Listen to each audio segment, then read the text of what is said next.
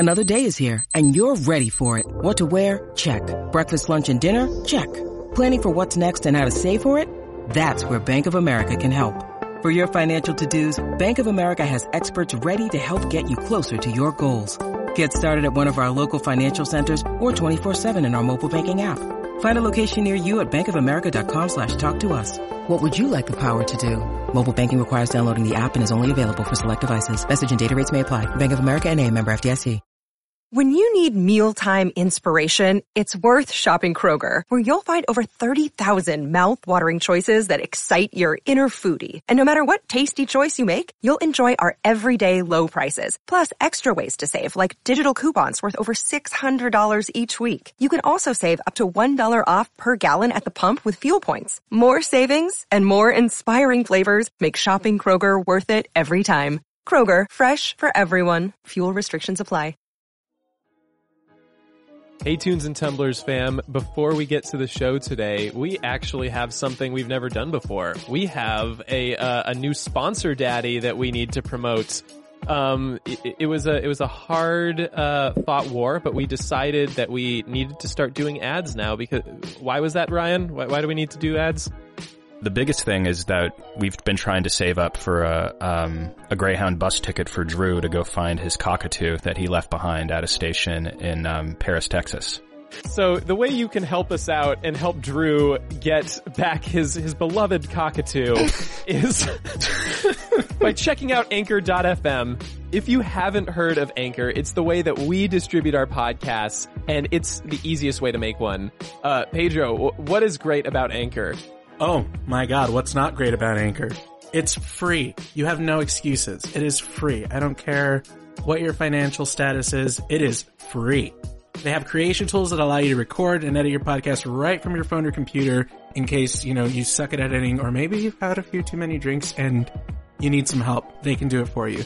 Anchor will distribute your podcast for you. You just sit back and it will throw it out on Spotify, Apple Podcasts, and so many other platforms. And the best part is you can make money with no minimum listenership. It's literally everything you need in one place. If it's your first time and you want to get into the podcast game, this is how you do it. Yeah, so download the free Anchor app or go to anchor.fm to get started. Please, please, this Greyhound bus ticket will not buy itself.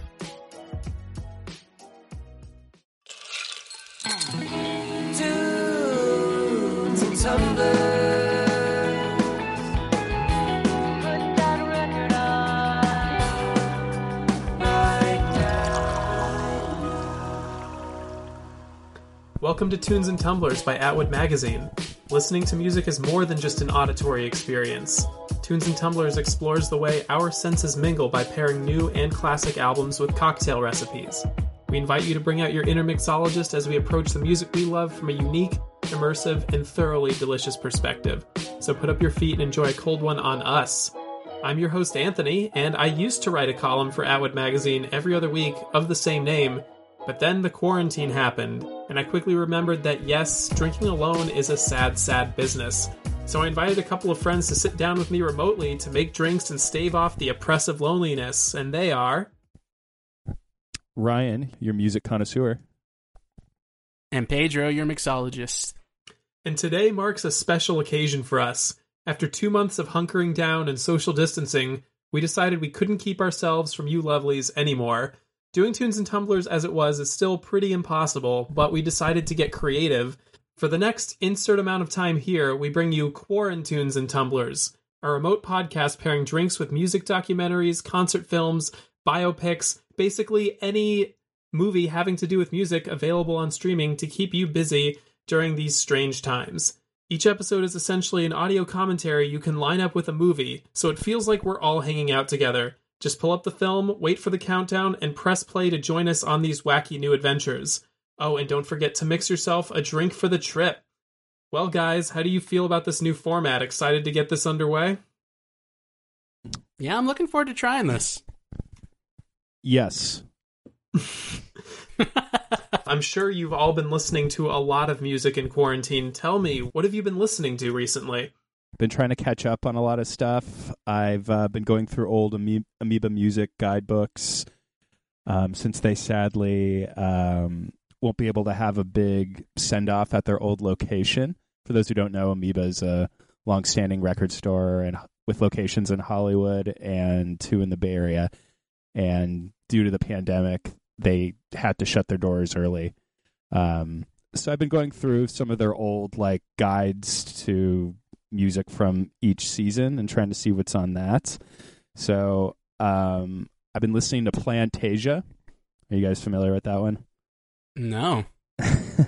It's a music made by someone where it's music you were supposed to play for your plant. Made by this guy, God. Mort Garson is who made it. Mother Earth's Plantasia is what it's called. And it's like all kind of weird Moog electronic pieces, kind of improvisational, and each one is like ode to the African violet and symphony for the spider plant. So seemed fitting this time around, you know. How obscure, man. Have you been playing it for your plants? Has it been effective? My plant's been going the way of the dodo. The snake plant's not looking good, actually, which is supposed to be the hardest one to kill, but somehow I managed to succeed in fucking it up. Ryan finds a way. I found a way, yeah. But this thing is like, used to be more obscure, but it's kind of found a way. It's become a little bit more well-known. Sacred Bones put it out, like reissued it last year, and but it's a cool one. So there you have it. That's dope. I'll add that to the Spotify queue. Pedro, what you got coming up? I mean, been listening to all kinds of stuff. I mean, there's just so much time. One that sort of sticks out in my mind, though, is Ryan actually introduced me to them, Cassowary. They're on, I think, Fat Possum Records, right, Ryan? That's right. Yeah, they're on Fat Possum. Ryan was watching, he was streaming, a concert that people were doing, and they were playing. They were really good, just, really groovy, just jazzy stuff, very mellow, great to quarantine and study to, you know? So that I've been really enjoying a lot, as well as, just a bunch of random stuff that I usually listen to. And then, me and a couple of friends have been doing a weekly power hour, which has been really fun. And we do it to 1-minute clips of music videos strung together for 60 minutes. Oh my God. That I just edited all together. And so I've been doing those, and we've been coming up with ideas for other ones to do. So last week was a house electro mix. And then I think next week we're going to try a 90s one. So that's been really fun, and that's been a good time. Where's my invitation? You gotta be able to hang. Can you hang, Anthony? Maybe 60 minutes of beer. I will practice. You try. Even we end up pretty toasty by the end of it. But yeah, no, that's been a lot of fun. Just going back and finding old songs that I've forgotten about, kind of. And putting them together. So that's been a good time. Well, cool. So what have I been listening to? Well, this one has actually been on our desk for a while. This was a submission that we got before the quarantine, and we had to kind of shelve it because, the obvious. We had to rethink everything. But we got a submission from Matthew Scott Ragland, who is formerly of the band Nilo. And it's his double single, Here and Now, / Now Is Here, and I gave that a few listens, and it's perfect music for the quarantine. It's got this hypnotic piano hook that blossoms into punctuated drum machines. It kind of sounds like raindrops, just kind of like ambient music that swells up. It's got this driving beat, really reminiscent of early 90s trip hop, kind of like the more down tempo kind, not like the crazy Prodigy kind. But Here and Now is the main single, and the B-side, Now Is Here, is kind of like the other side of a palindrome. It just keeps going with the same beat and kind of just blossoms into different permutations of the main theme. I just found myself just laying back and having a psychedelic trip without the pill bottles. It was really nice. So yeah, if you've got your Spotify up, go listen to Matthew Scott Ragland. And yeah, you've got nothing else to do right now. Go do it. Yeah, go do it. Go listen. Yeah. Pull up Deezer, you know. Pull up That is our contractually obligated plug of Deezer, one per episode. And if you guys out there have a track, album, or artist you think we'd enjoy, please send them our way. Hit us up in our DMs or tunesandtumblerspod@gmail.com. If we dig the vibe, we just may feature them in this segment. We got nothing else to do, like Pedro said. We're just listening to music all the time and doing beer power hours. Make sure to copy Drew in DaHouse6969 at live.com. As well as Gerald Highwater, please. But he is highwaterg@earthlink.net. Oh, God. I feel bad for whoever has that that email address. Someone's uncle. Yeah. Speaking of Gerald Highwater, how has he been doing? I mean, didn't we shut the bar like 2 months ago? I mean, I left him in there with a loaf of bread and like a gallon of water, so he should be fine. He's probably doing better than Ryan's snake plant. Yep. He's probably somehow getting more sunshine. No, I'm just kidding. Well, I mean, the bar is closed. We can't go in there. We can't make our drinks the way we used to. We can't listen to music the way we used to. Instead, we're going to sit down remotely and have a Netflix watch party. And yeah, I mean, that's what I do anyway. Might as well do it with you guys. For this, our hopefully, fingers crossed, first adventure, Ryan, what are we watching today? We are watching I'd say it's a classic now. Scott Pilgrim versus the World, the 2010 film from Edgar Wright. I'd say it's probably like a comedy rock musical, is how I'd describe it, starring Michael Cera, Mary Elizabeth Winstead, Kieran Culkin. One of the greats. And more than hero. I love this movie. Oh, yeah. We got Captain America and Captain Marvel all in one movie. That's right. Oh, yeah. Brie Larson is in it. Chris Evans, yeah. Really, whoever the casting director was for this movie was incredible. And the music is great, too. They were marvelous, you might say. Boo. I'm going to end this Skype call.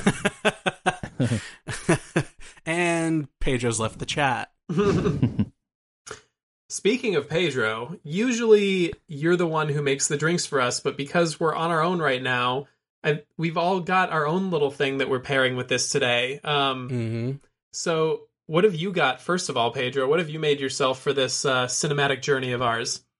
So quarantine's been fun because when I want to drink something, I just kind of have to use whatever's around. So for this one, it's actually kind of fitting. I've been making some like iced tea for myself, but it's a hibiscus iced tea, and I've been throwing in some like pea flower and a little bit of lavender in there, just to up it up a little bit. And so I've used that with some tequila I had left over from Cinco de Mayo, and a little bit of triple sec and some soda water just to give it some bubble. And so that's what I'm drinking, and what's kind of fitting about it is that it sort of resembles the like that violet color that Ramona changes her hair to at one point. So yeah, I'm gonna go ahead and just call it a Ramona. Ooh, I want one of those. It's pretty good, I gotta say. Ryan, what about you? What have you got to pair with this? Well, I was at a very inspiring protest down in Huntington Beach this weekend, so.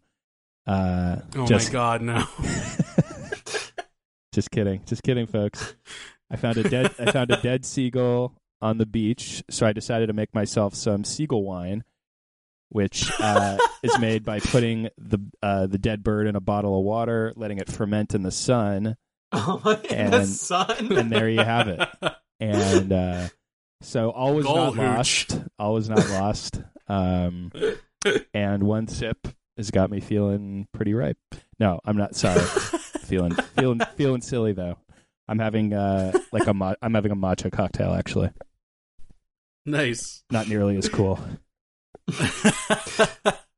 We at Tunes Times and Tumblers do not recommend that you make your own Seagull wine. There are very strict FDA rules to making Seagull wine, as we all know. Yeah, don't. You have to order it from another country if you really want the good stuff. Don't protest and don't drink Seagull wine. That's yeah. Yes, stay home and drink regular stuff. So. I don't have anything nearly as cool as either of those things. At least I don't think. But I was thinking about what I would like at a grungy garage rock show, and it's mostly just beer.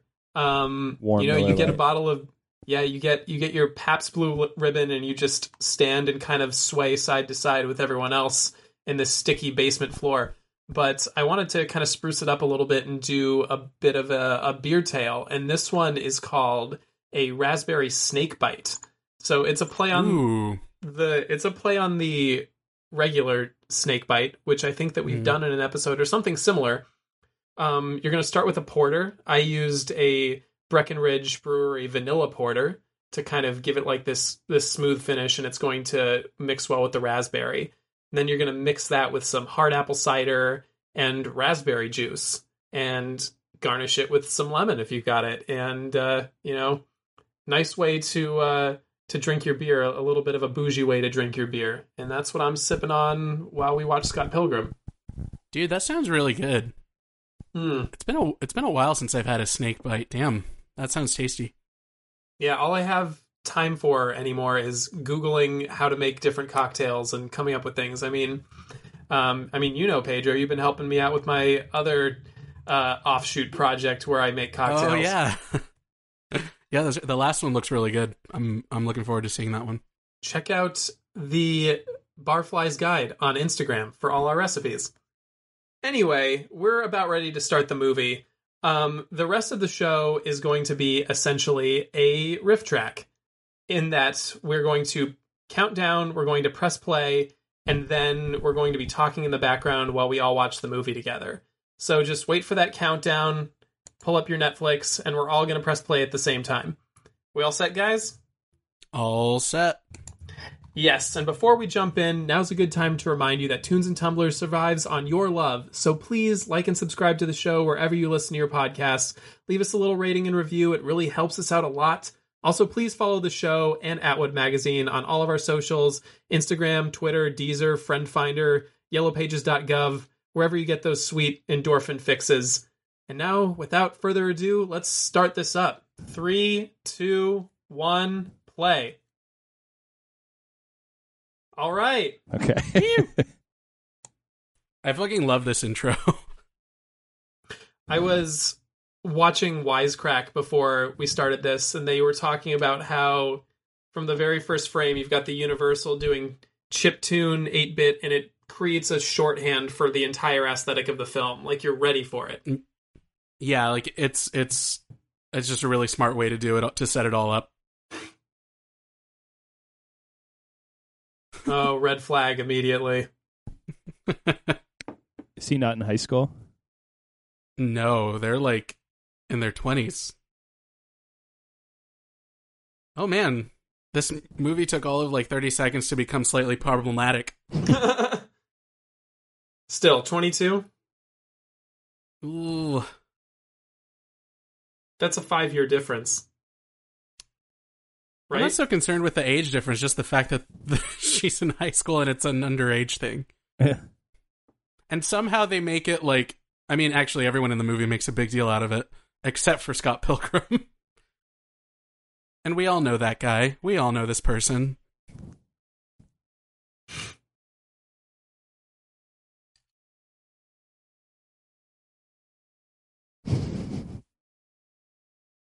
Great delivery.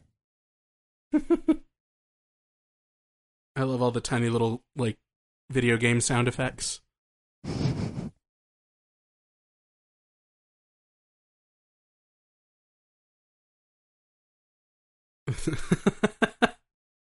The talent.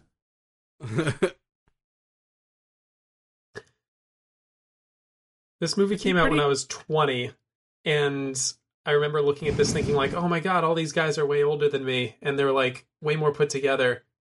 and now I'm 30. What has happened? Oh, God. Well, also, I mean, they're in Canada, so it's just different.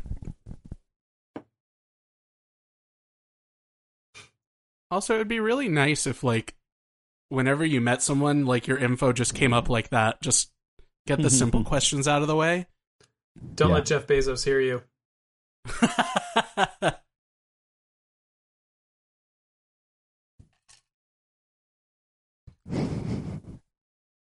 I don't think that guy has ever aged. Who is he?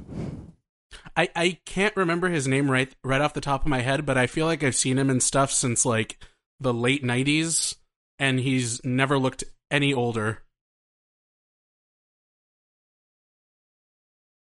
I'm gonna look him up.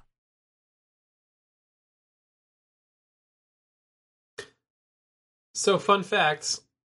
The music of Sex Bomb was inspired by Beck, and Beck actually wrote a lot of the songs for them, recorded them, and then they re-recorded the vocal tracks over it. The guy who plays the talent, Steven, had never played a guitar or sung before. He did this movie. I love it. Yeah. They were the music in this is so good. It is so good. And they got people who knew what they were doing to do it. And Beck was actually concerned that his contributions to the film would sound too polished and professional for an underground garage rock band. I think someone just had to sit him down and be like, it's going to be fine. It's going to be fine. That sounds like a fake concern. Yeah, right? I don't know. I think I'm just... Yeah, exactly. I'm just too professional for this movie, I think. Wait. That just said music composed by Nigel Godrich. The producer of Beck's Radiohead. Real name? No, that's the guy who produced Radiohead. He's a huge producer. Oh, shit. Mm-hmm. Funny. By the way, Young Neil's... The guy who plays Young Neil is named Johnny Simmons. And I'm looking at his IMDb, and he still looks the same age. Oh, my God. How old is he? He is 2 years older than I am. Does he have the Andy Milonakis condition? Or the Paul Rudd condition? Oh, yeah, he's just blessed is what it is. Everyone says that Paul Rudd doesn't age, but he looks way older than he did in the 90s. I think what it is Paul Rudd, he may have aged a little bit, but he still looks really good.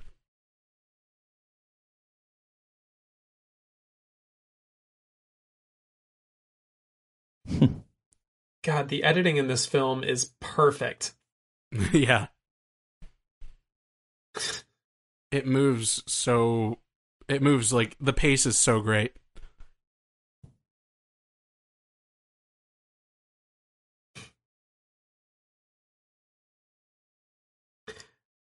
When I think about films where you don't feel the runtime, whether it's short or long, because every frame is perfect and does exactly what it needs to, this and The Emperor's New Groove are, like, my top two.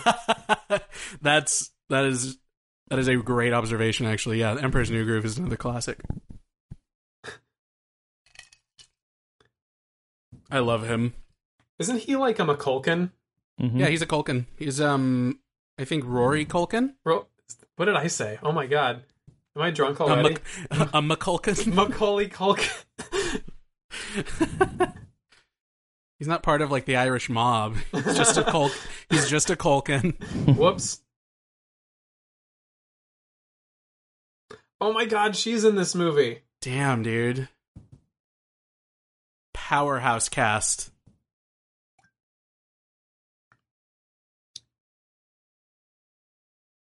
Why does he keep saying that?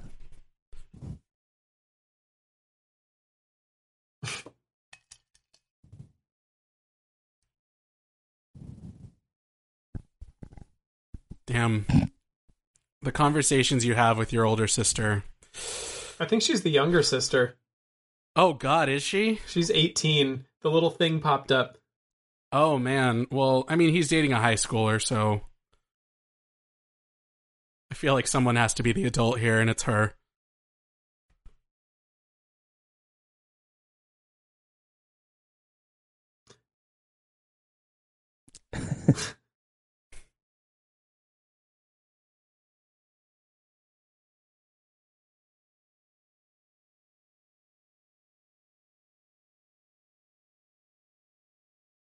The thing is, I feel like Michael Cera is actually like this in real life.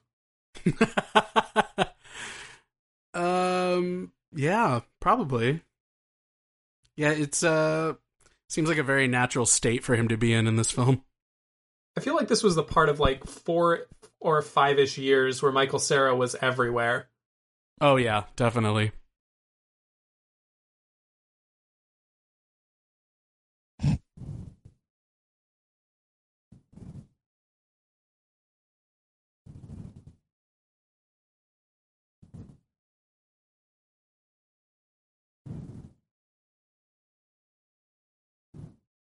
I'd play Fuck Man.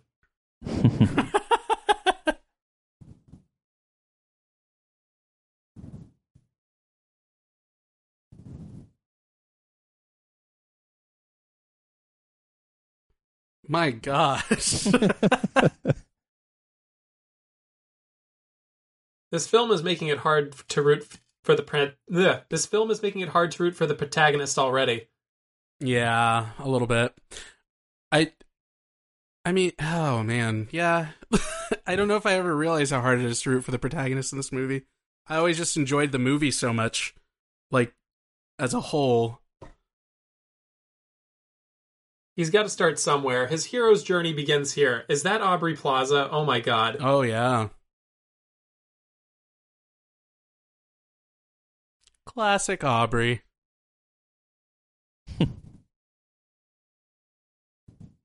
Guys, remember music stores? Nope.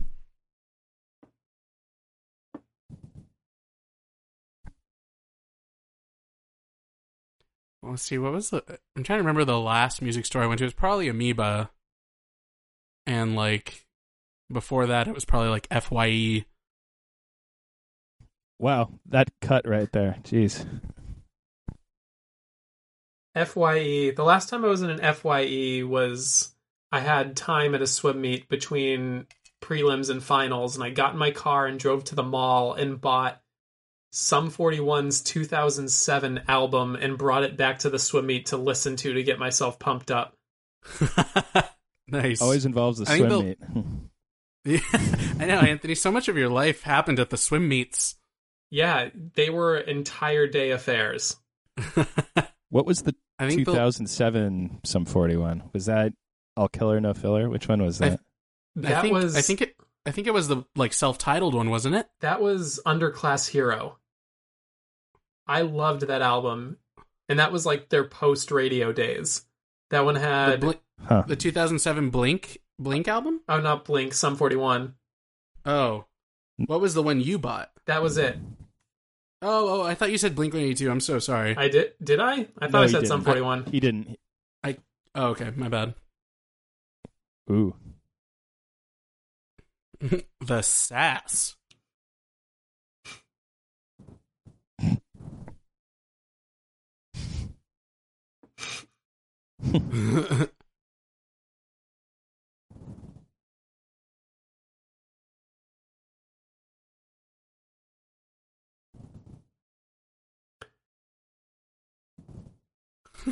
I'm glad I've never been at the point in my life where I need to share a bed with my platonic roommate. I'm thinking I've definitely shared a bed with a platonic like friend, but not because you had to. Yeah, I don't think it's ever been like a living situation. We just talked to somebody recently who moved here and had in a place with 4 mattresses next to each other. Oh god. Do you remember that, Pedro? And they were all just like 5 of them slept on these mattresses. That's right. I do remember this story. I mean, the closest I came was when I first moved to LA. I did share a room with somebody. But even then, it was a big room, and our beds were nowhere near each other. Ooh, retard. Yikes. Yeah, movie showing its age a little. Just a bit.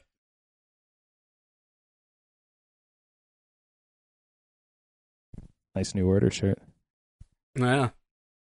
God, those wristbands. Remember those? God.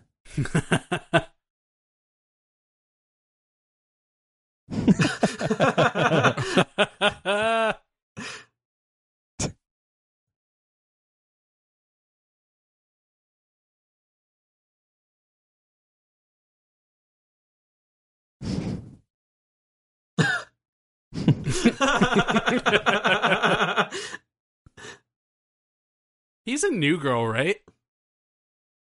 I keep falling off of New Girl in about like the third season, so I don't know. I think he dates like Hannah Simone. I think he dates her character. Wow, punching above his weight. He's in Veep too, I think. I thought I saw Nicholas Holt in the crowd. Wouldn't be surprised. This party is making me feel so claustrophobic. Because we're all used to social distancing now? Yeah, I don't think I could ever go back, guys. Sorry. No more parties? This is it. You're only going to hear me through a microphone from now on.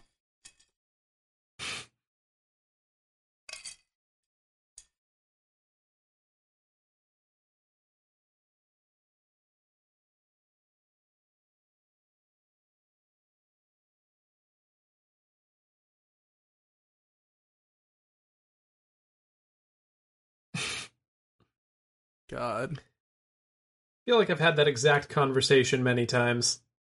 Yeah, I think we've all had this moment.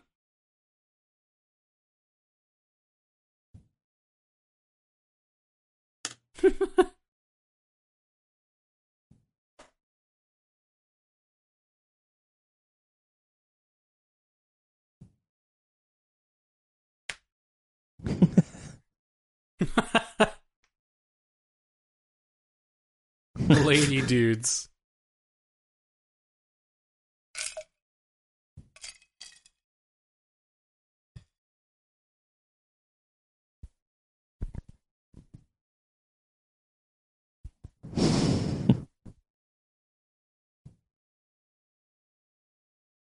Oh, God. Damn it.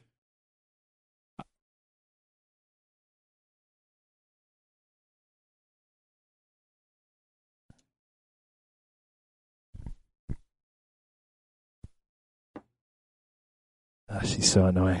I'd be so intimidated to even say hi to Aubrey Plaza. Like, I would really want to, but I would go into it knowing that there's a 50-50 chance I will walk away crying. Just have no desire to. Well, we have the full spectrum of Aubrey Plaza reactions here. This is how it goes. I feel like either she and I would be really good friends or she'd hate me. There's no in between. Yeah, that's definitely what it seems like. Is his name Steve? Oh my god, that's me. Guess who's drunk? That's me coming home. Or lately just coming out of my room.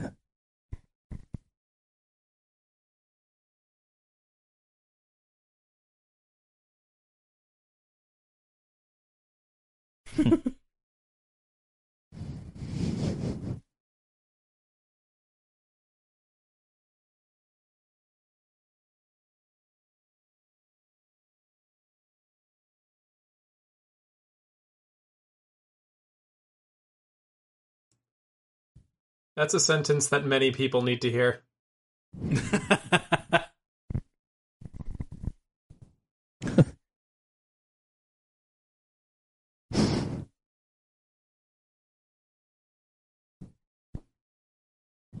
My God. Well, this is so messy. I love it.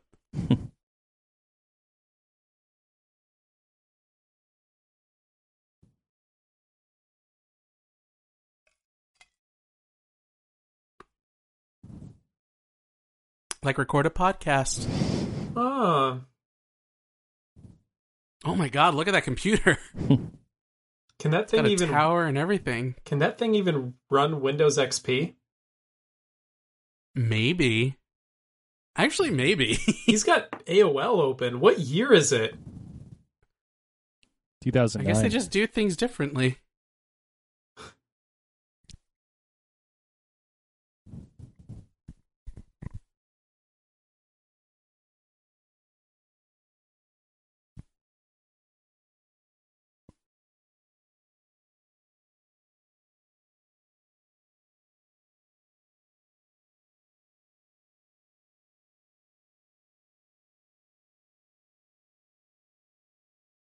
I relate to her more than I'm comfortable relating to her.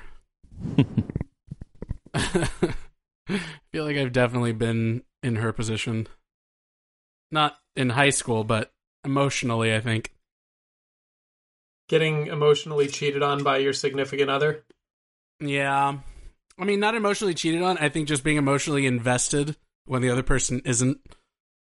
Do you notice the couch at the thrift shop said, "Do not sit"? That he was sitting. Did it really? Funny detail. I do like the details that this movie has in it, like so much in every frame. And like this whole movie, I mean, this whole game that they're playing is basically the whole movie. Yeah. Remember that; it'll be important later. This is something we can use later.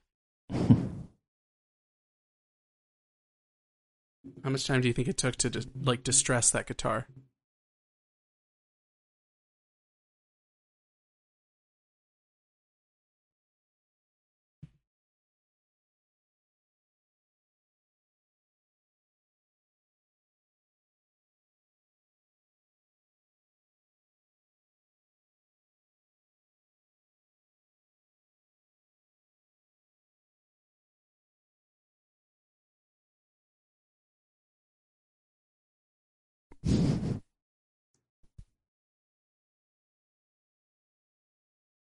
I feel like, what's the name of that movie that I love so much? Nick and Nora. American Pie. No. I was going to say, like, that's another Michael Cera, and it's essentially this movie, but, like, way less cool. Oh, yeah. It's, that's right. He gets cheated on in that movie, and then he finds Kat Dennings through their, like, love of music. Yeah. And, what was it? Fluffy? Yeah, Find Fluffy. Find Fluffy, or Where's Fluffy, or whatever they're called. And it also had a killer soundtrack. It did. It really did. That's sort of his thing. He's like the, he's the music movie guy. That's when he shines. Like he's like an indie. He's like indie king.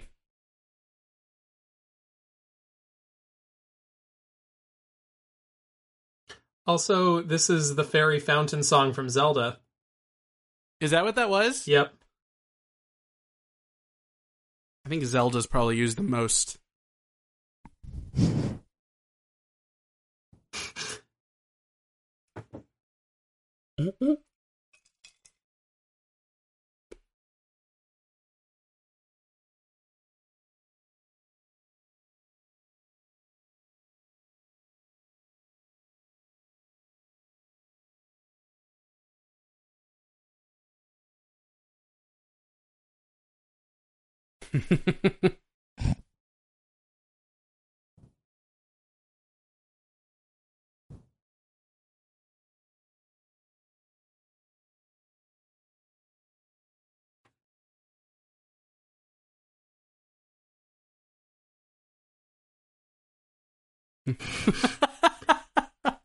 My opening line on Hinge. There are reasons for you to hang out with me. Yep. I mean, it works, apparently. So, yeah.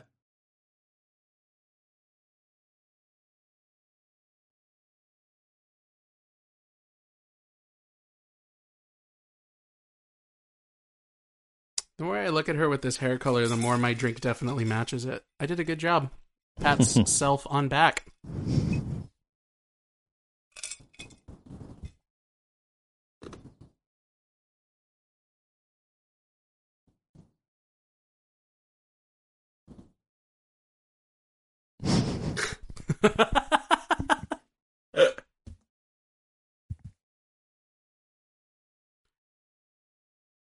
It was actually a pretty good, like, first date, I gotta say. It's different. It's got whimsy. There's fucking snow. It's so romantic. Talking about your exes. I mean, it happens sometimes.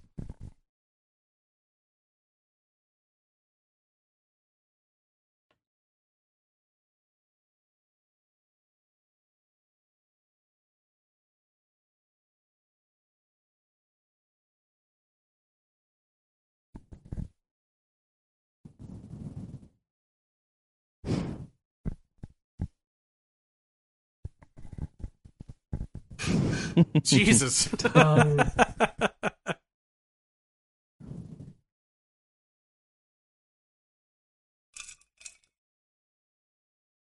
of my favorite covers ever.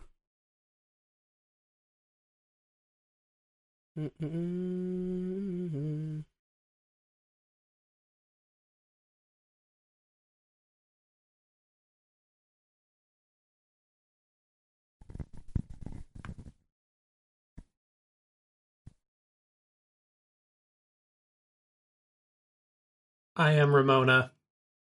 I have a whole tea cabinet in my house, and... Do you really? I do, and there isn't even enough room for all the tea that there is in there. So it's like... How much of it do you actually use? Not a whole lot of it, because some of the teas I get gifted are garbage. Don't tell that to anybody who gifts me tea. Hopefully nobody that gifted you tea listens to this. You get gifted tea? Yeah, because everyone knows that I like tea. Kaylin did get me, my girlfriend did get me some really good tea from the Louvre in Paris. But what kind? Like, what is it? It's like some sort of floral black tea for quote unquote lovers. But I just drink that shit alone. For Louvrers? For Louvre. Boo! Damn, we're talking over a really magical scene. Oh, this is true.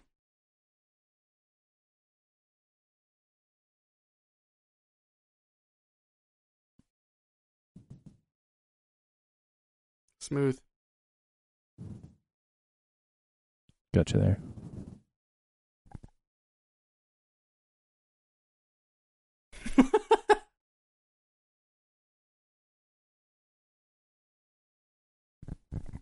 See, if she can be that into Michael Cera, there's hope for me.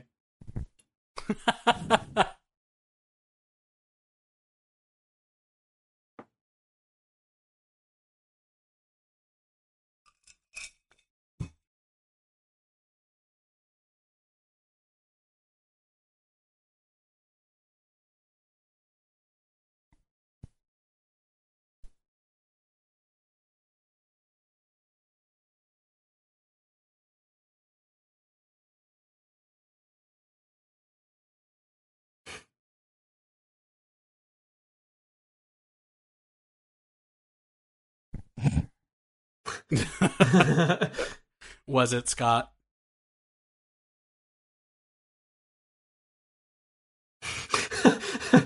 Literally every band invite I get. I remember the first time I saw this movie, like, and the whole band thing starts, like the whole Battle of the Bands thing starts. It was just the biggest, like, left turn for me. No idea that it was going to go here. I knew nothing about the comics. And it was it was just blowing my mind in the best way, and I loved every second of it. But I had no idea what the hell was going on.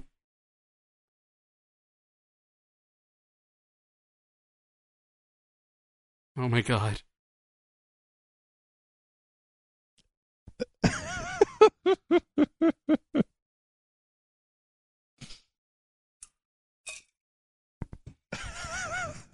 Oh, it's about to cry. Yikes. Oh.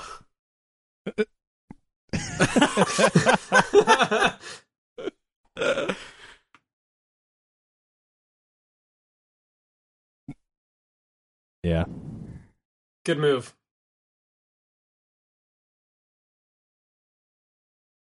I love Crash and the Boys.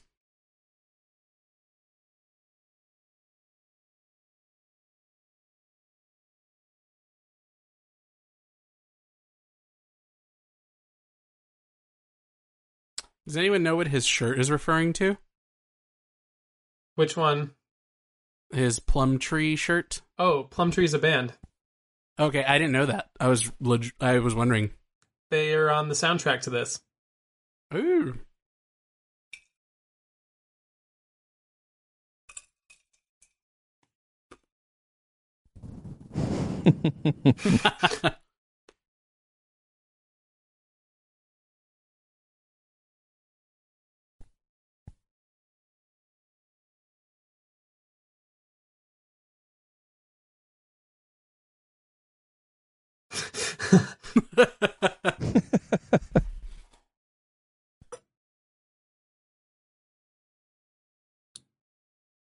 I actually really like this song.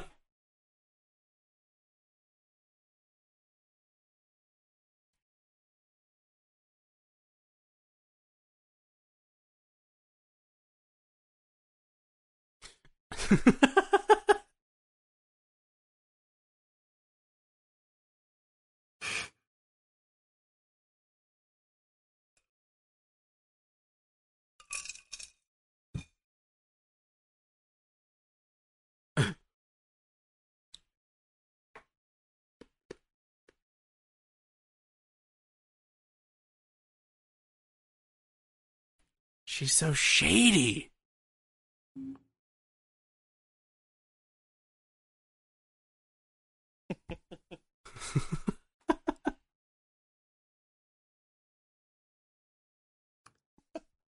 Just break up with your fake high school girlfriend. Yeah. Someone could have the mental capacity for two relationships at once is beyond me. I could not fathom. Well, I mean, if there's duplicity involved, that's another thing.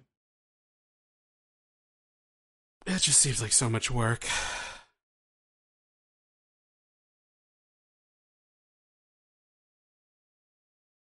The backbone of this band.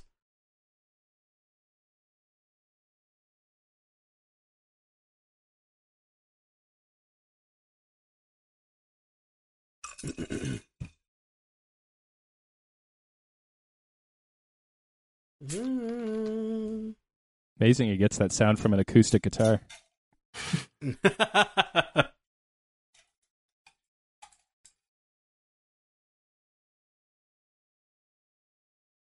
The first of many fantastical events we're about to see. Are you guys fans of Royal Blood? Sure. Yeah, there's a couple of songs of theirs I like. The sounds that they're able to get out of a bass are pretty amazing. I was just thinking about that. What songs would you suggest to serve as an example? Lights Out, of course, there's Figure It Out, and my favorite is I Only Lie When I Love You. Oh my. Go check those out. Check them out, listeners. But yeah, just bass and drums, nothing else.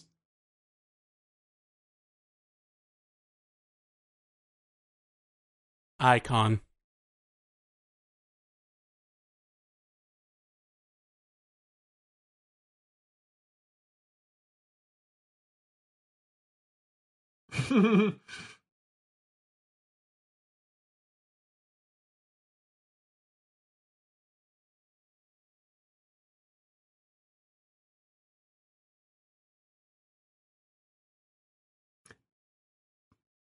So you had no idea this was going to happen?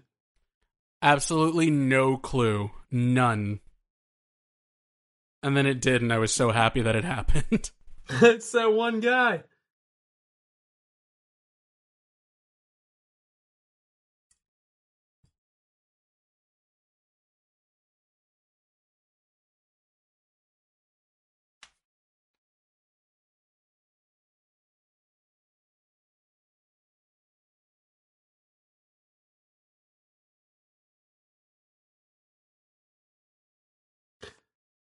So I was watching Wisecrack before this, like I said, and they were talking about how this film breaks down the typical hero's journey as knowledge acquisition from video games. And basically, knowledge acquisition is the learning curve by which you learn a game. Mm-hmm. You learn it by playing it, and each level teaches you something new that you need to get to your next goal. So this first fight that he goes through is him learning to use his strength to defeat somebody. And then we're going to see him learn other skills in the next ones until he starts growing as a person. Interesting.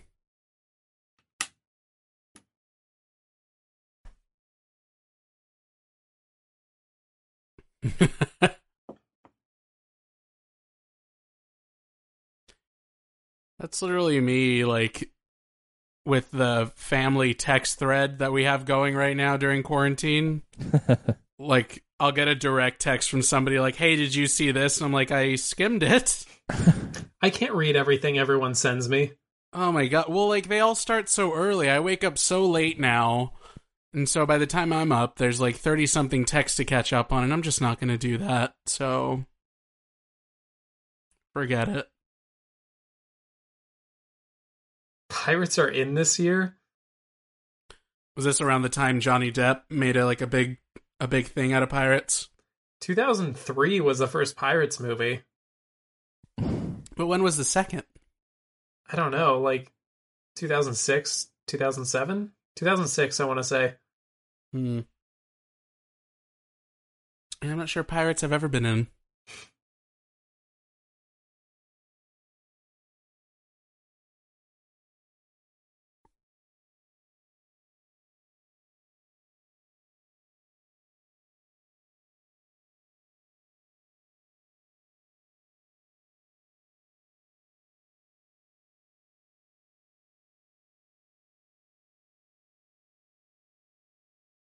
I didn't realize that was all in verse before.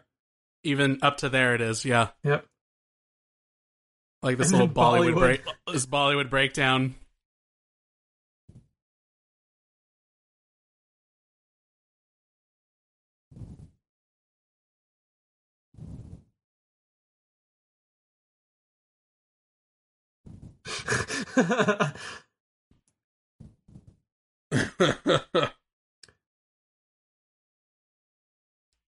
Hot Topic poster children. Man, Hot Topic doesn't look anything like this anymore. It's all like Marvel Funko Pops. Yeah, it used to could.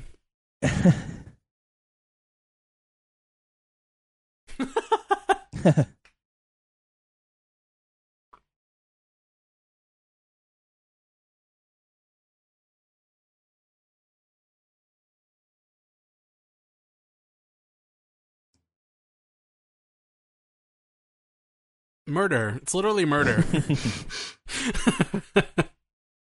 For money.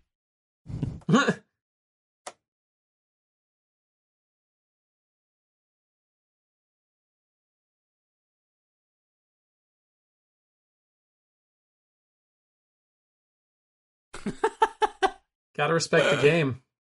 I have a friend who's like, that's the gift he was given, is inciting an insane amount of curiosity out of straight men. Wow.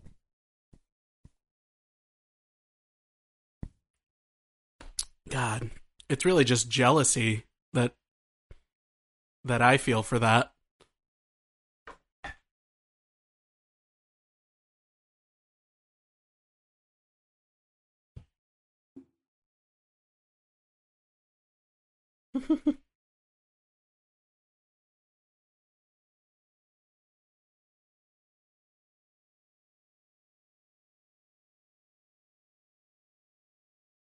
Always looking for the silver lining.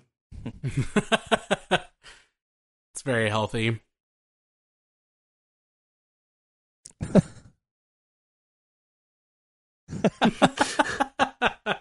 Ryan, you're a big Seinfeld fan. That's great. Oh my God, that poster. It reminds me of college. Oh, American. This whole apartment reminds me of college. But that poster in the back of the two girls making out. Yeah, well, like how many bros did you know had that in their room? Too many. and the Pulp Fiction poster. Oh my God, Saints. Yeah. And then Scarface. If you were also a bro and a photographer, you had the girls with the Pink Floyd back tattoos. Oh my god. The back catalog.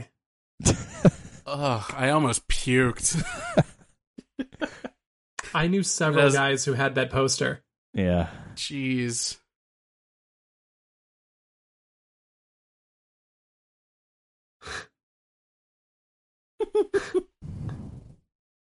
Liberace's ghost. I love that.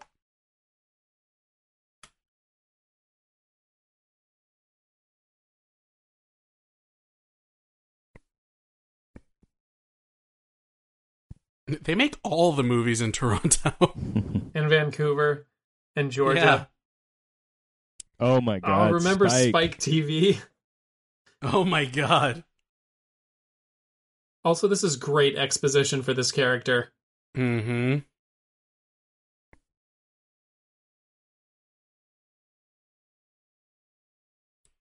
You're like, Chris Evans and so many of those Marvel people have no business being as talented as they are. They're so good at everything they do.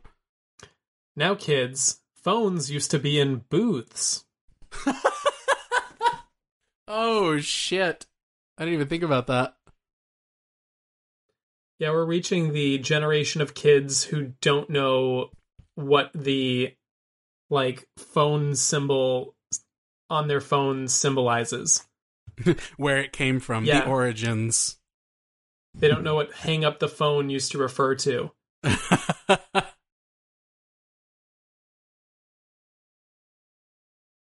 Like, have you seen that meme where a couple kids found a cassette tape in a river and they asked their dad if it was from the Civil War? Oh my god. Yeah. Doesn't that make you feel terrible? Yeah, but then again, when I was in third grade and watching, like, old black and white movies about Christopher Columbus, I thought they were made, like, on the actual Santa Maria. Really? Yeah. For some reason, I'm like, oh, they just filmed this. So moral of this story is kids are never smart. Yep. Finally breaking up with his fake high school girlfriend. Yeah.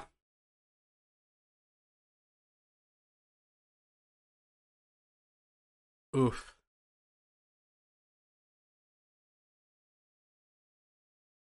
Like, that's exactly what it feels like. That everything just turns dark. Yeah, you don't really, like, nothing's really else is really happening around you. Ugh, awful. And then T-Rex starts playing. Mm-hmm. And then, like, he's fine. Because he's got Ramona.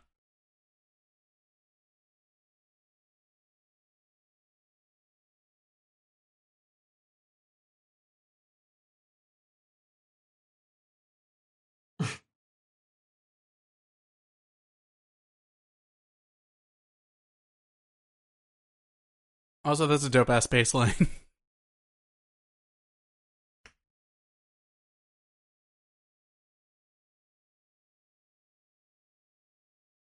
New. Shout out to the boys who wrote our theme song. Yeah. There they are.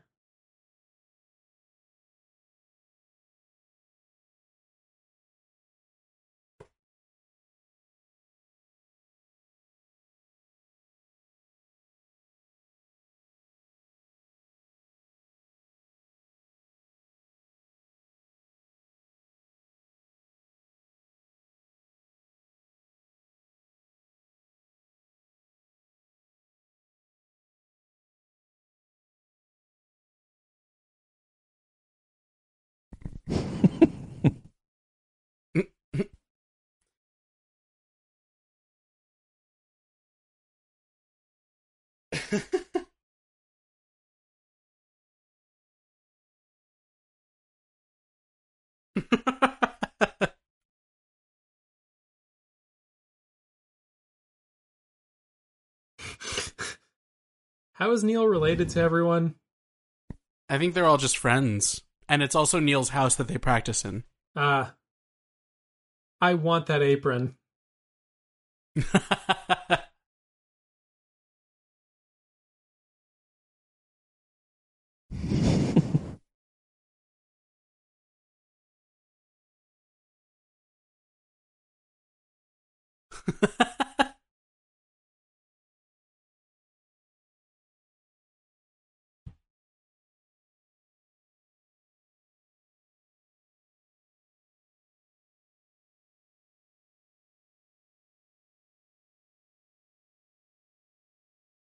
What is second and a half? I'm not sure.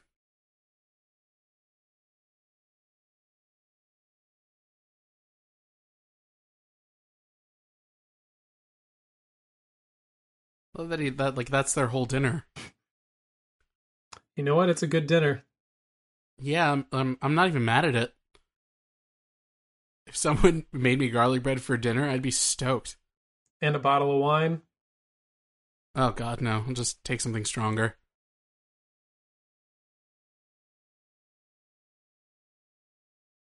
I think Beck does the version of this song on the soundtrack. Yeah, it comes up later in the movie too. I love this song. So friggin' simple, but so good.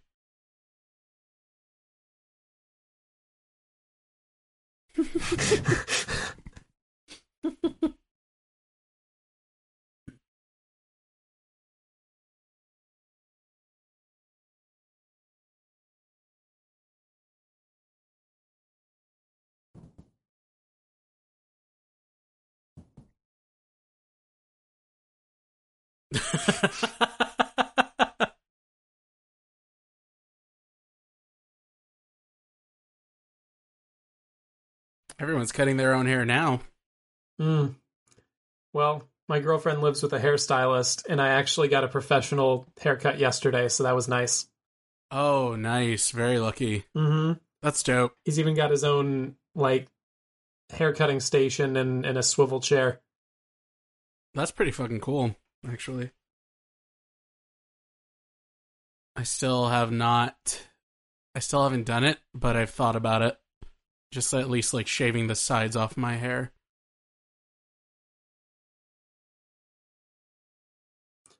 I'd pay to see that. Maybe I'll go live if I do it. Do it. I'll start an OnlyFans and I'll post it there. And then everyone can pay $6 a month to just rewatch it. Hell yeah.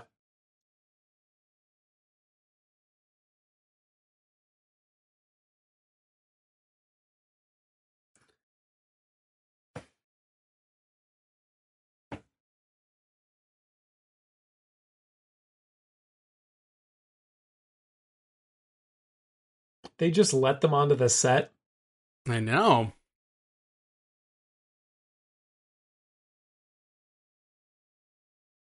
I wonder if Universal was like, nope, we have to hear the official song, and they were like, we'll work it in, don't worry about it. Also, what is up with his eyebrows in this movie? You don't question those eyebrows. That is Chris Evans, sir.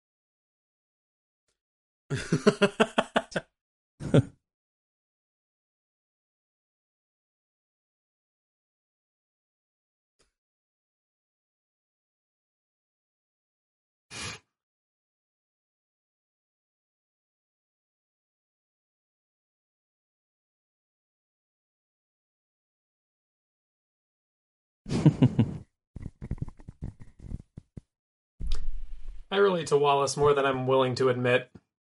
Oh yeah, are you kidding?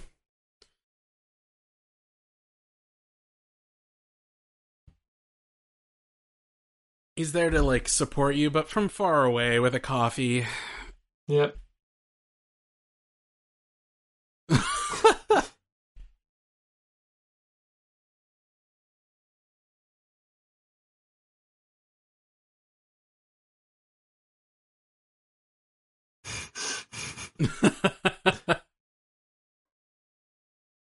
Oh my God.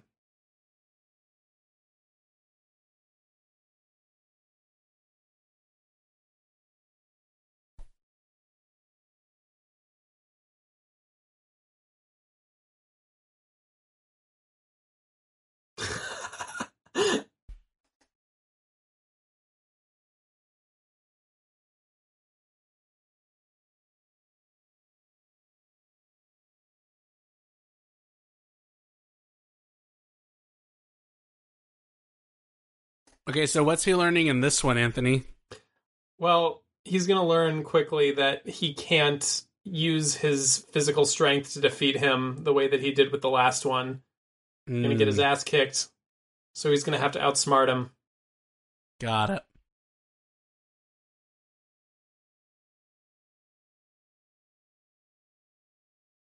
Best days on set is when there's a coffee truck.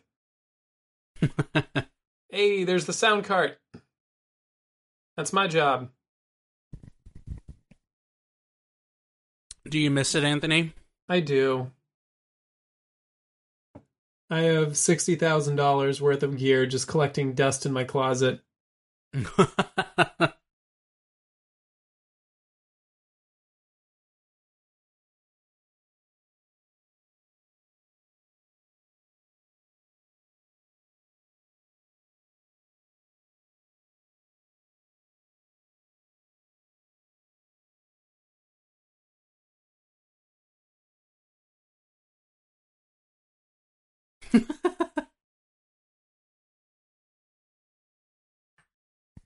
He kind of sounds like Ben Stiller in Dodgeball. Oh yeah, Blade. That's Blazer. That's a good observation. Blazer. Nobody makes me bleed my own blood. Oh yeah, that's me taking the bull by the horns.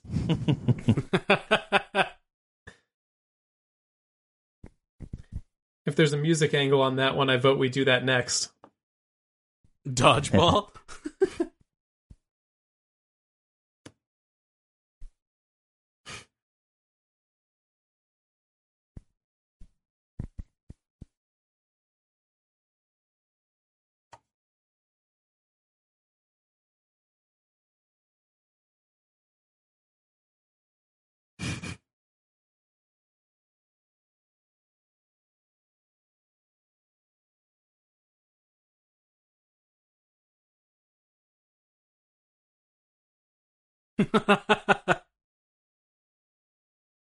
Was this before or after Captain America? This is definitely before. I think. Had to be before, right? Hey, we just got a text from the boss. Wait, what? Huh? Go ahead. Go ahead, Ryan. Wasn't he in Fantastic Four before this? Oh yeah, he was the Flash, or the not the Flash, the Johnny was, Johnny Storm. Yeah, Human Torch. Anyway, I was gonna say that we got a text from the boss, Mitch. He says, "Oh, nice." He says, "Hi and good luck recording tonight." Oh man, tell him I said thank you and hello. Also, yeah, Scott Pilgrim came out in 2010. Captain America came out the next year. Wow.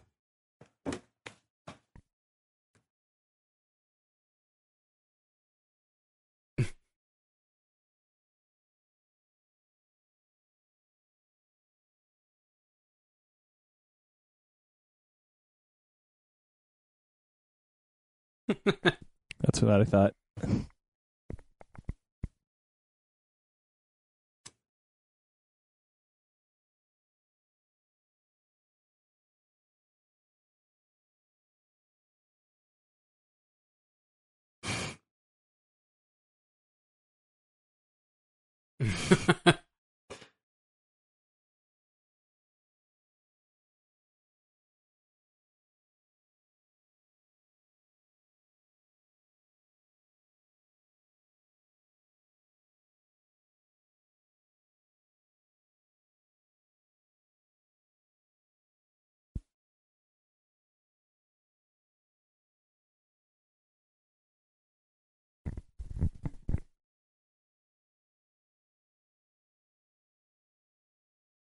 Oh, Captain Marvel.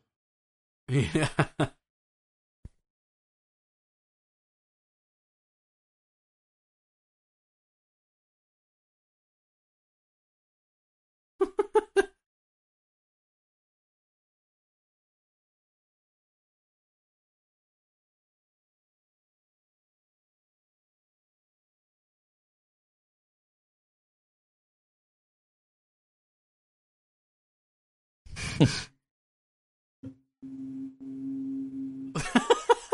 She's so fucking funny.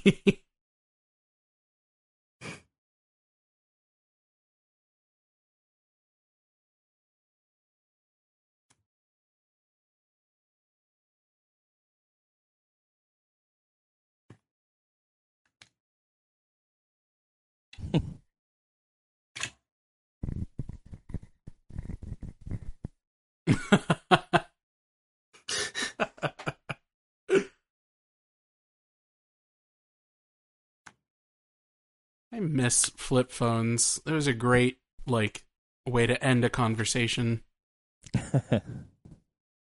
Just having that physical click. Yeah, that wha-bam! Over. The last way to, period. Last way to, like, dramatically end a call. Yeah.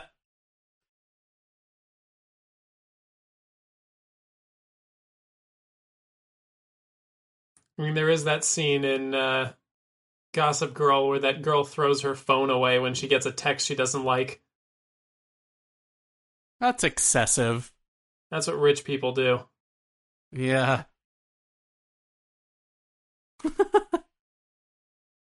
Her?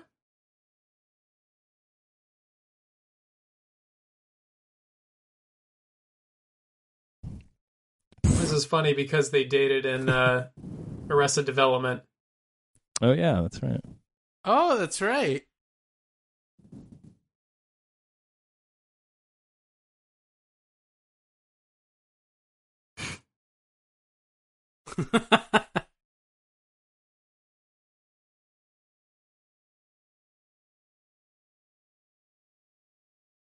Why doesn't he have a phone?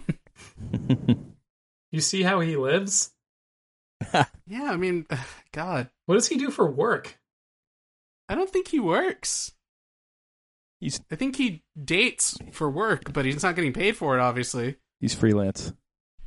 He's freelance. Freelance fuckboy.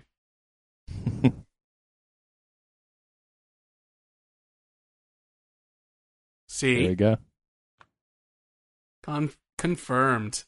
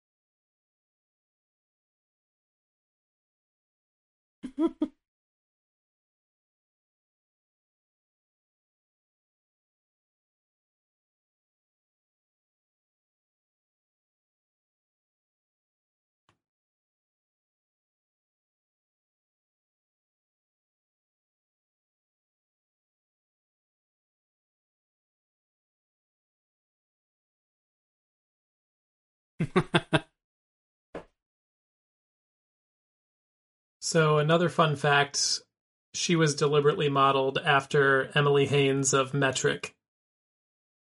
Oh, was she really? Mm-hmm. I love that part of this movie.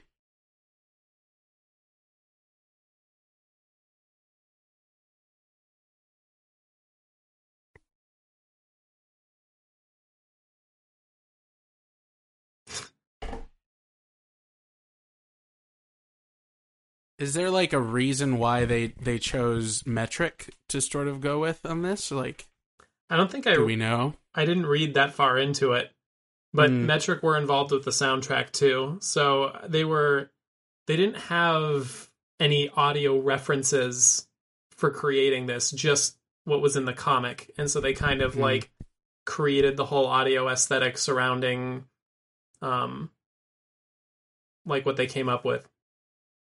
Gotcha. Like, okay, so like is Envy in the comic modeled after her too, or just in the film? I'll have to look that up. Oh, okay. Just wondering.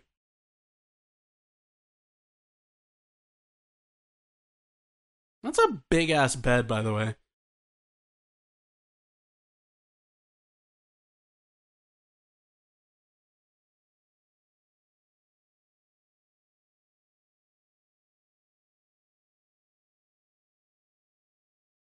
So in the comic, her hairstyle was largely inspired by the character Asuka Langley from the Neon Genesis Evangelion franchise. I've never seen that. It's an anime. Is it on like Netflix or anything? Probably. Should we watch that next? Yes, the whole series. We'll do a we'll just do like a live stream marathon. I love that they remind you every single time she pops up.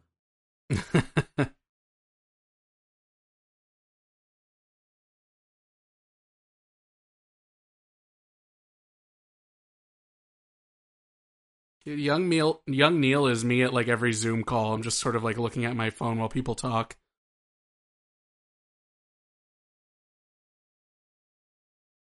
Oh my god. Is that what 17-year-olds think old is? Ouch, knives. Ouch.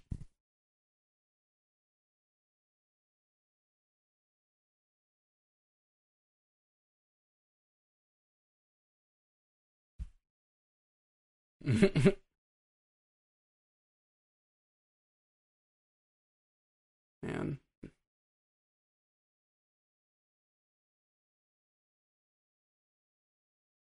So many people in quarantine doing their hair right now. Yeah, I mean, yeah.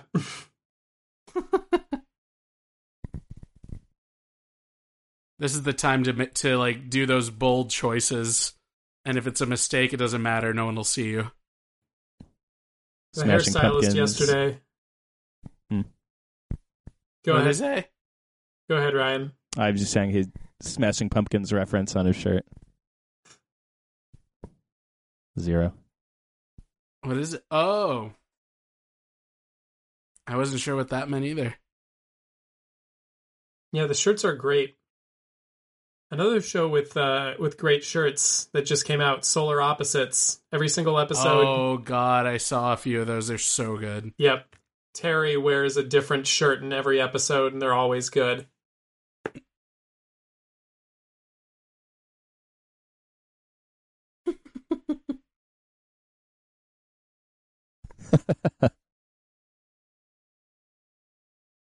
How old is Young Neil?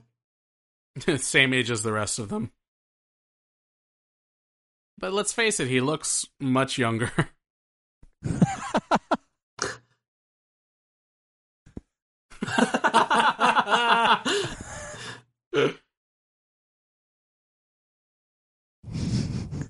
I love this part.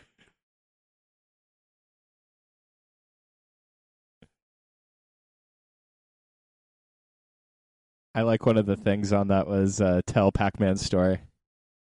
The wheel in his mind. It's another superhero.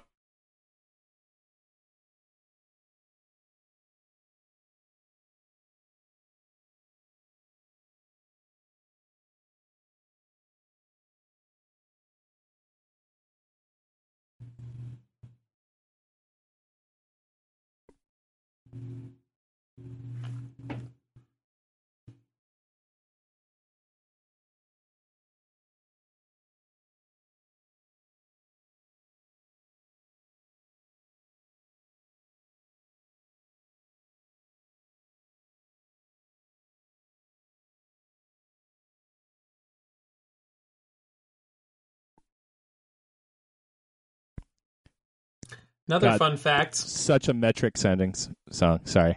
Yeah. Well, yeah, Metric does the song on the soundtrack. Yeah. What were we going to say? Oh, I was going to say Emily Wong, who plays Knives Chow, was 25 when this movie came out. Oh, shit. It'd be fun to play any age. Oh, hell yeah.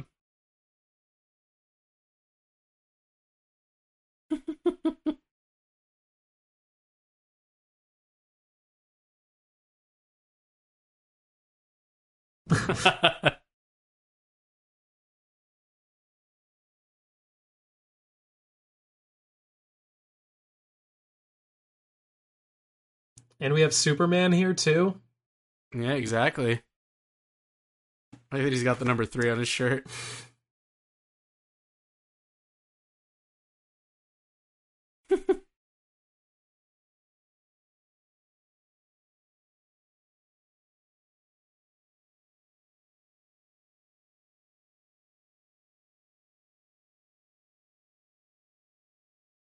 God damn. The shade.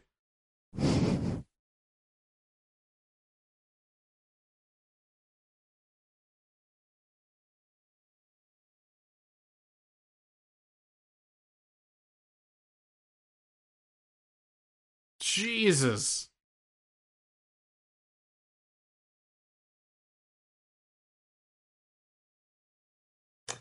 Ooh. So what does that say, really? There's so much to unpack there. Yeah.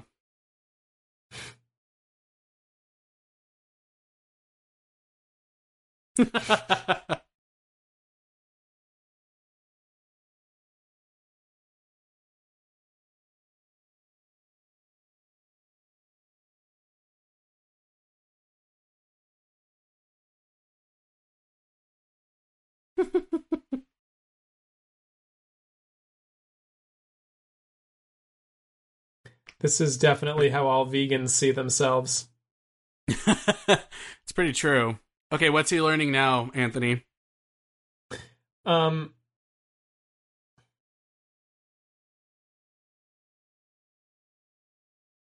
vegans are just better than everybody else? Yeah, there's that. But it's just an extrapolation on, like, learning to think outside the box. Mm.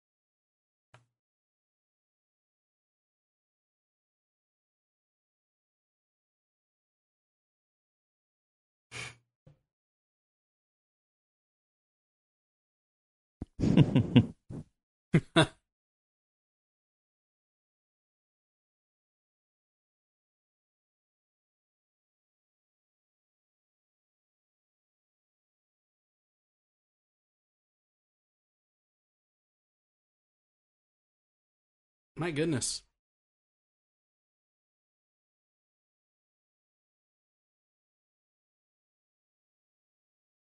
Still wore the same shirt.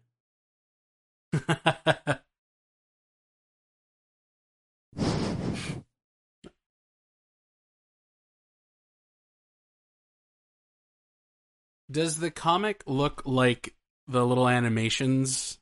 Yep. Does anyone know? Yeah? Yeah. Looks pretty much just like that. That's dope. I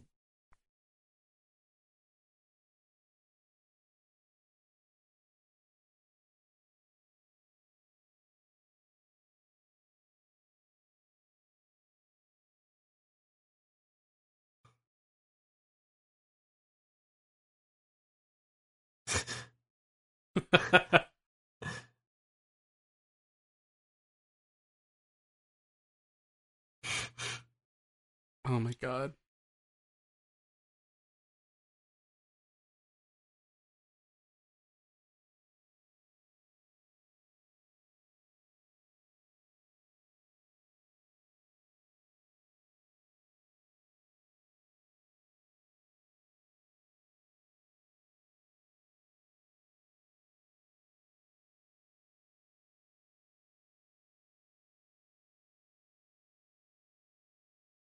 Man, I need some pizza.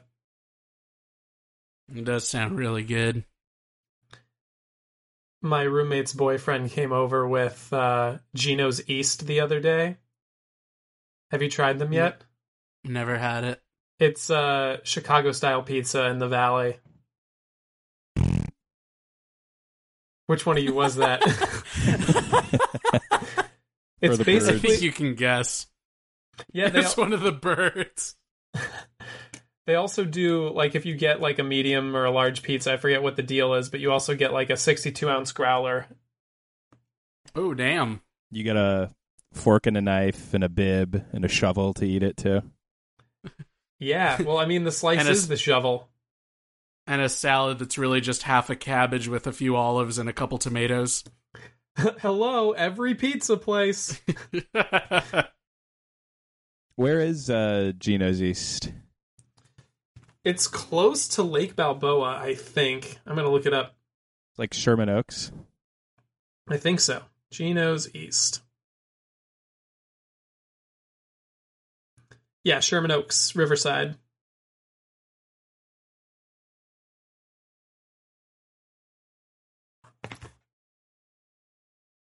Also, anytime I hear somebody's vegan, it just makes me hungry for cheese. I like that he walked through the door. There's nothing like eating a burger in front of someone who's vegan. Oh, God, a burger.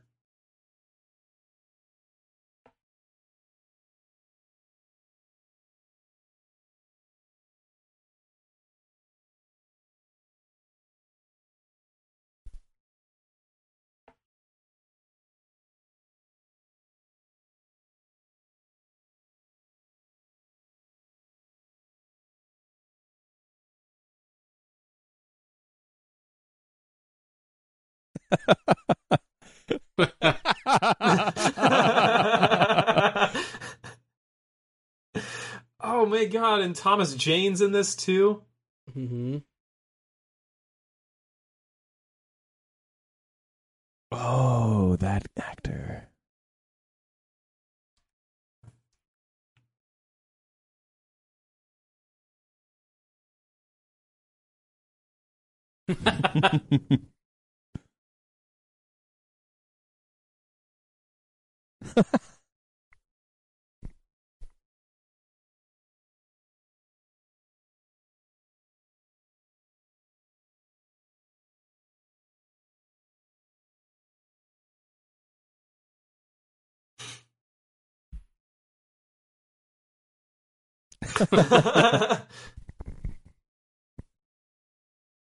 All of us in quarantine. God, I wouldn't give her some volume. Well, they're saying that the first case of coronavirus in LA to be transmitted in the community was at a nail salon, so stay away from salons. Oh, damn it.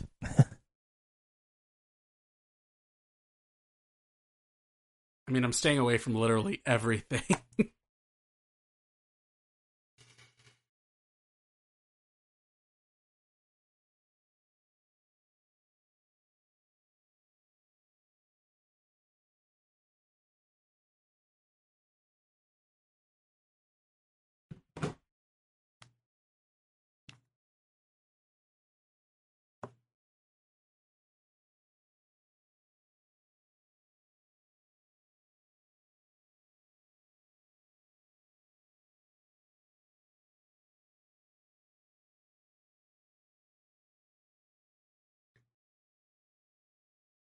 A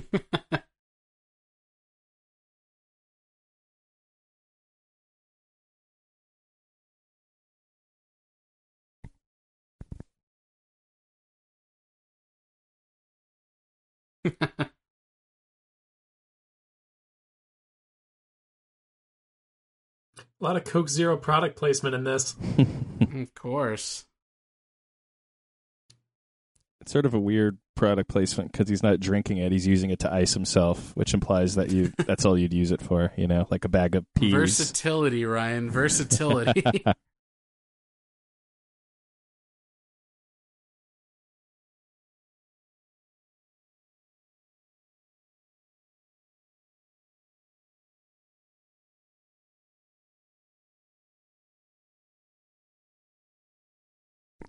Bullshit.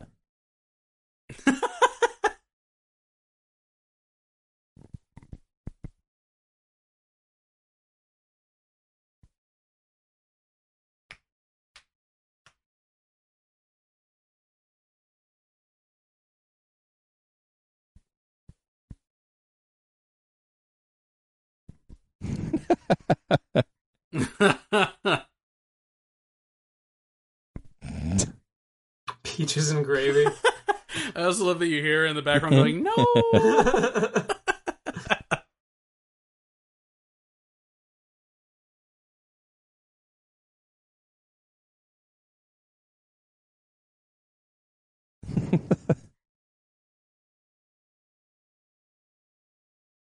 Pull up, buddy. I'm fairly certain that did happen in the comic. Oh, really? Yeah. God, that was being it's a total ass. For the day ass. Ones.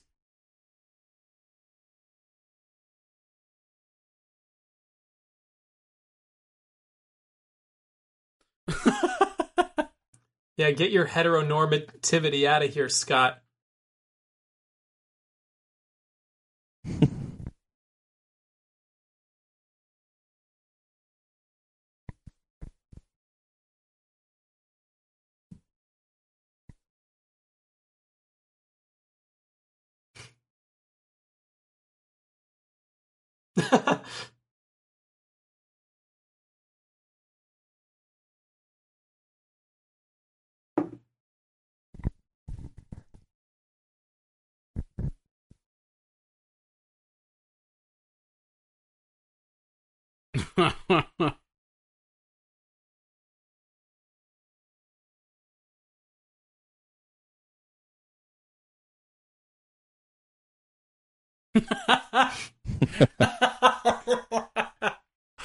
Has-been. Oh, that's such a great insult.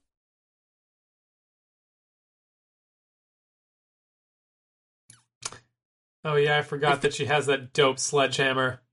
If this is what Canada's like, I'm down to move.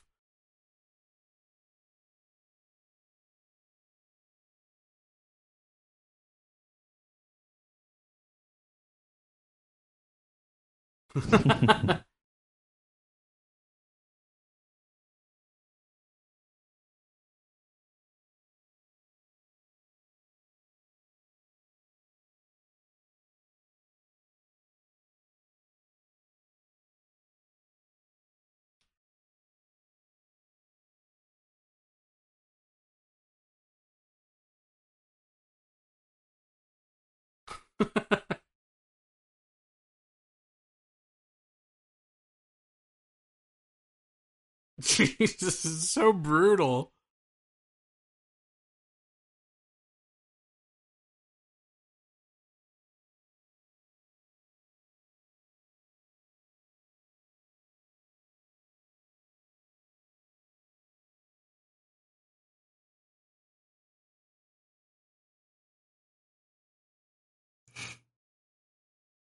I mean, that's one way to do it. I think there was a similar fight scene. It was a similar idea in, what was that movie? Romeo Must Die. Did you guys ever see that with Aaliyah? No. Wasn't that her last movie? I think it was her only movie. She was, no, she was in Queen of the Damned. She was the Queen of the Damned.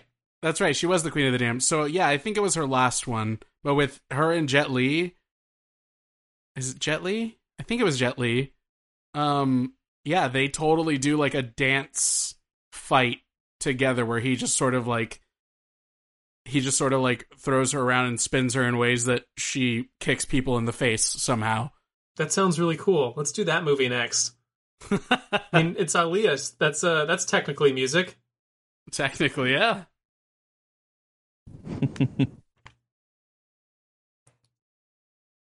Yep, there's definitely a spot on my body that does that to me. But you'll never know where it is. DM if you guys want to hear from Anthony where that spot is on his body. Email Drew. Email Drew. Email Drew. Drew's the keeper of the secrets. You know where it is? It's right on that subscribe button, guys. So you guys hit that, you'll be good.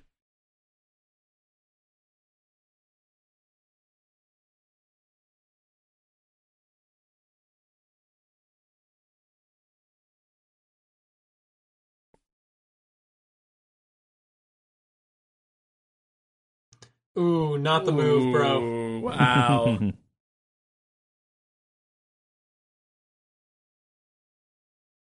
Those are big words for someone with two X's at the same party.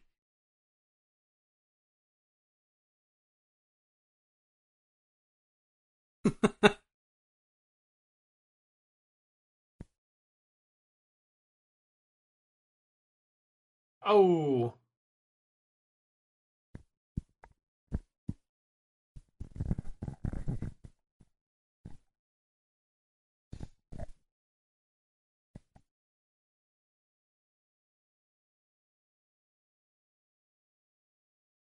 Helpful.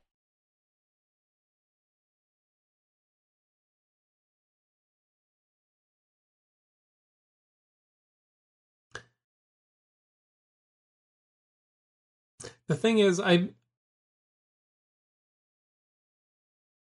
like if somebody had to fight all of my exes to be with me, I feel like they would all just make like a giant club together and would just fuck off and leave me alone. The fighting would stop somewhere in the middle, mm-hmm. and they'd find common ground. Yep. In fact, I'm pretty sure that's what's happening anyway. There's a club out there. There's a podcast.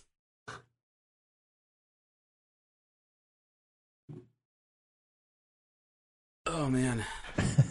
I gotta use the restroom, guys. I will be right back. But you're gonna miss the battle. I'll make it quick.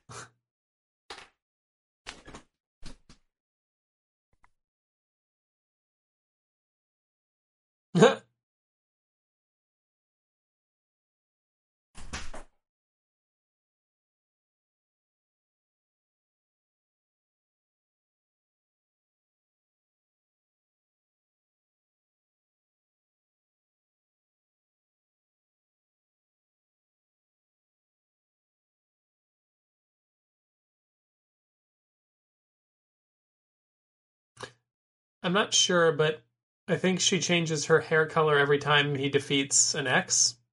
Maybe? Also, this cast is just so star-studded. Now we got Jason Schwartzman in here. Oh, yeah.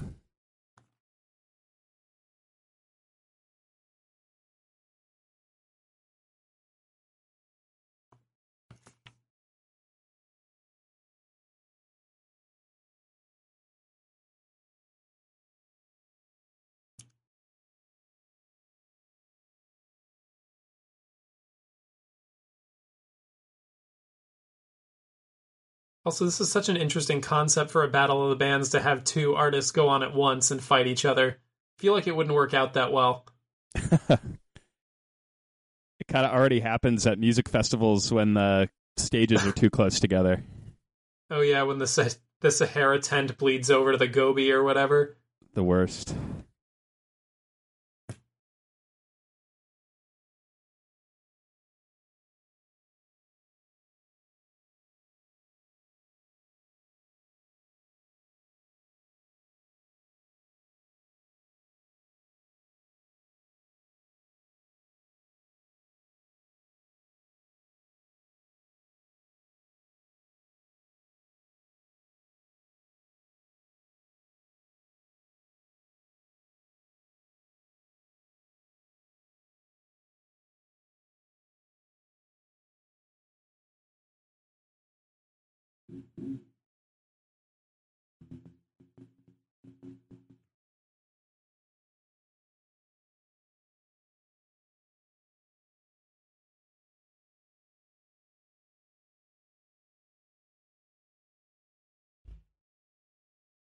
The way that they integrate all of these video game elements with the music is just so seamless.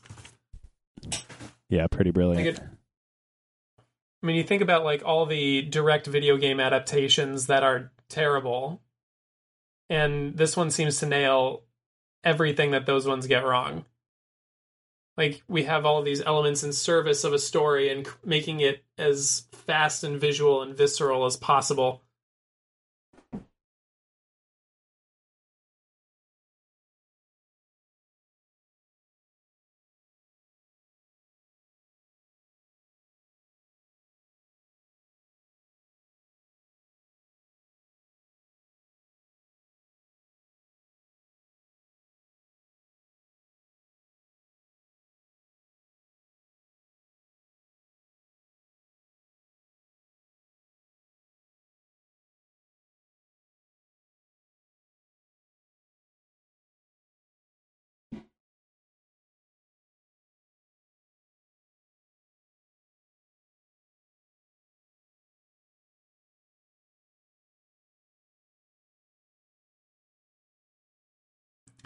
Pedro, you missed all of that. Guess he's still not back. What made you think he was back? Oh, I just saw his like little image in the Skype window. Oh.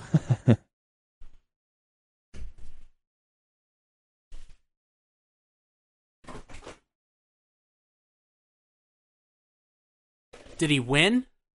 There he is. I think so. Welcome back. You missed the whole thing.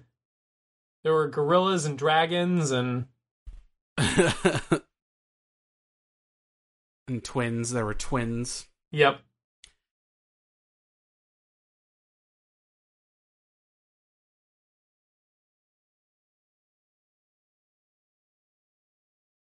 So, coming back to the whole like building on his skills thing with each with each battle. So on the one with her ex-girlfriend, it was him learning teamwork, and on this one it was learning to trust his musical ability.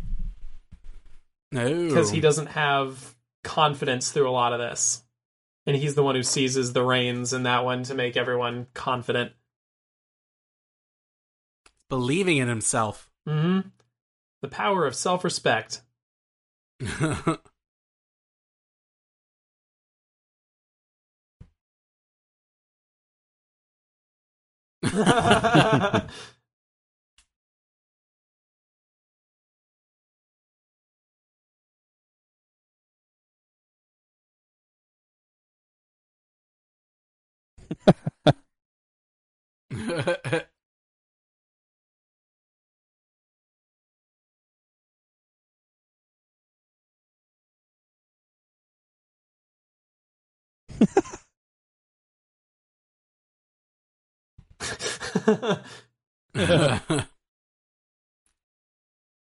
Swiggity swooty.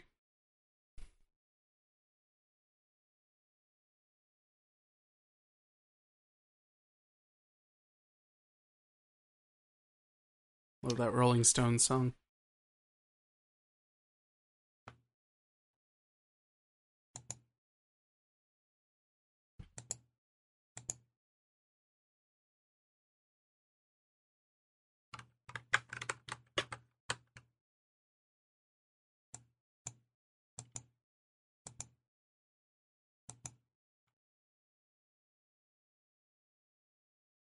Oh, God.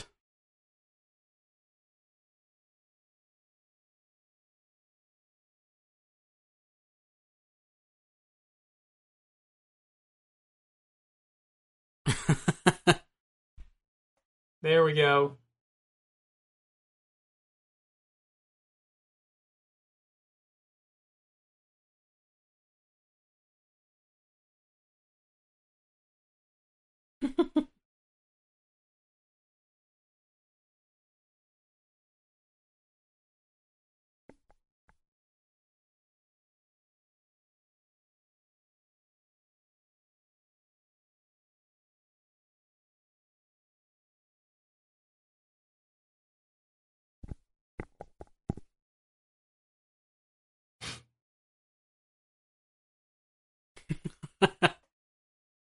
Was I this dumb when I was 22?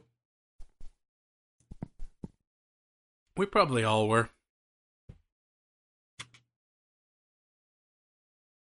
You know, I gotta say, I don't feel much smarter now. Also, talking about people who haven't aged in a decade, Anna Kendrick. Fair, yeah, she really hasn't.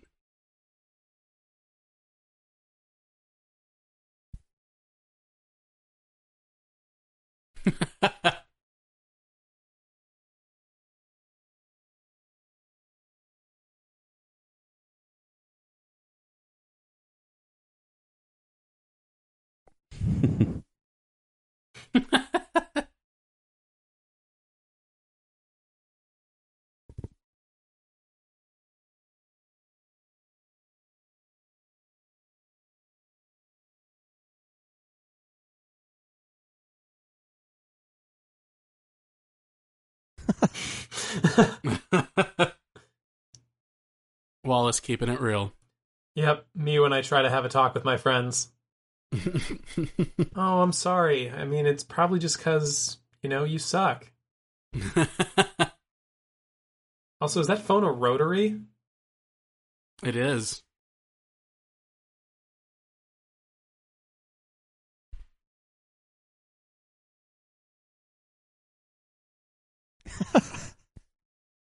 Jesus.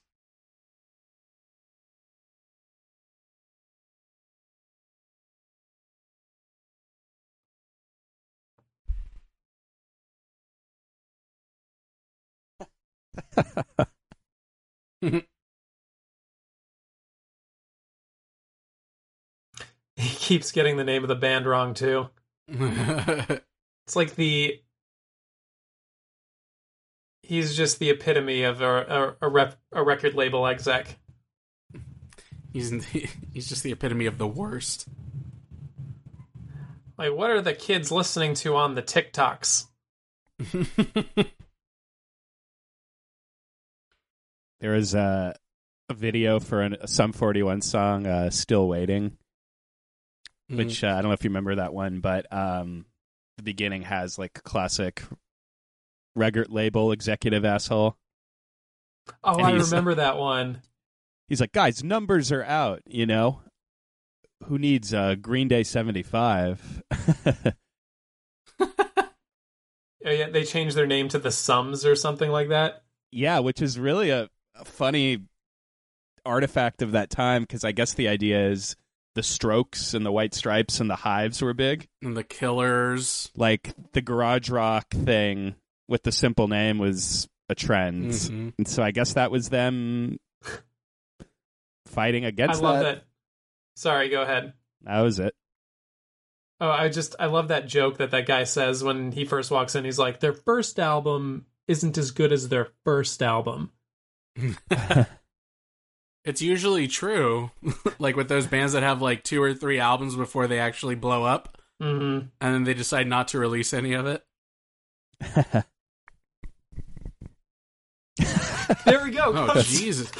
That poor woman. Granddaddy Coke.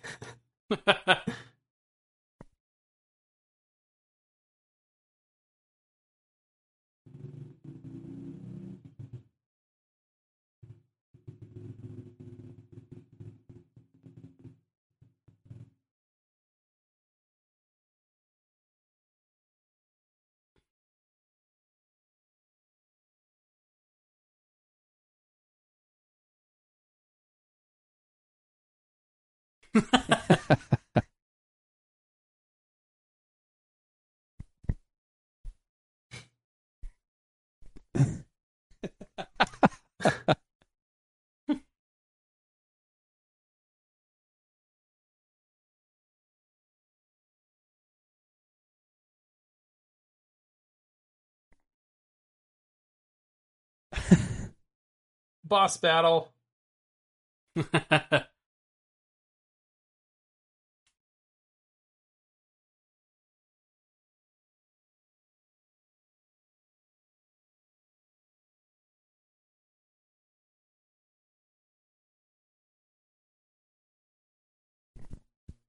Also, I don't know how I feel about this place as a music venue. About this what? I don't know how I feel about this place as a music venue. Because they're like, this is supposed to be the opening of this theater, right? Well, I also feel like this place isn't really about the music.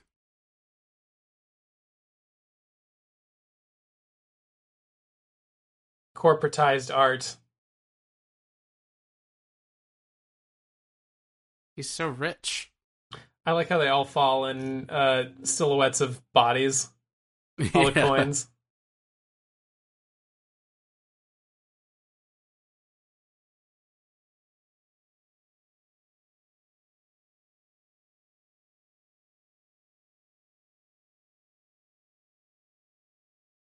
There we go.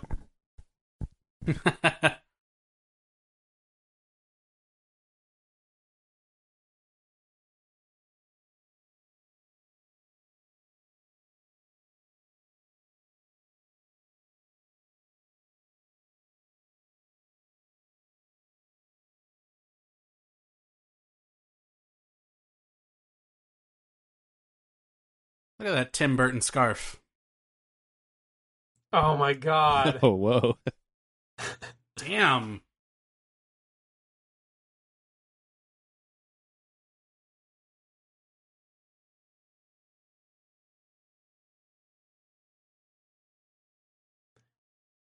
These catchphrases.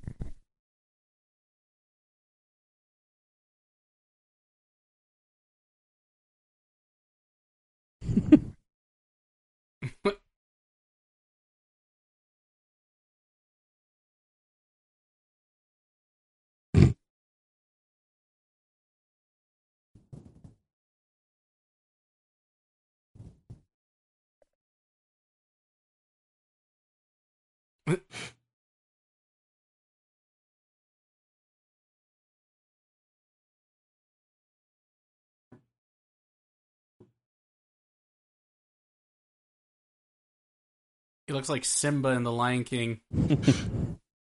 How dare you compare that icon to... When you find him in the desert, he's like exactly in that pose.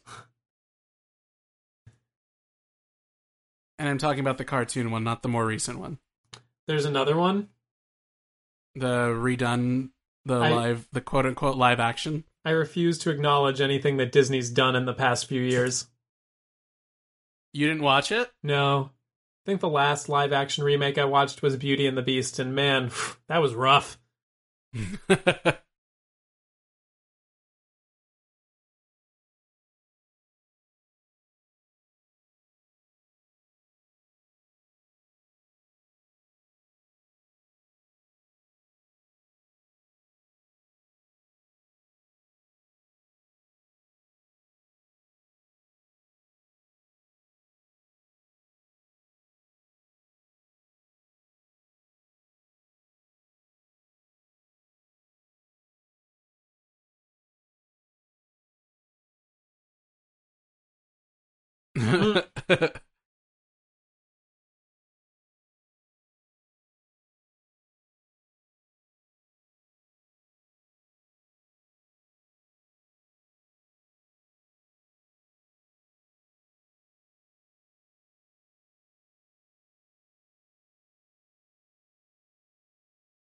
Fight for yourself, Scott.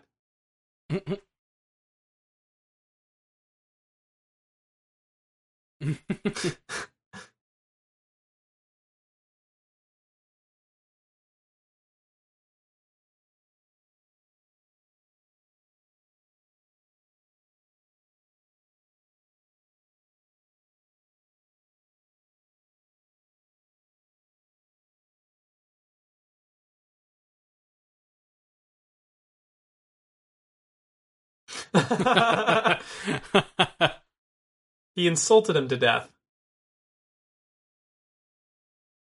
Love that so many of his problems can just be solved with hitting things.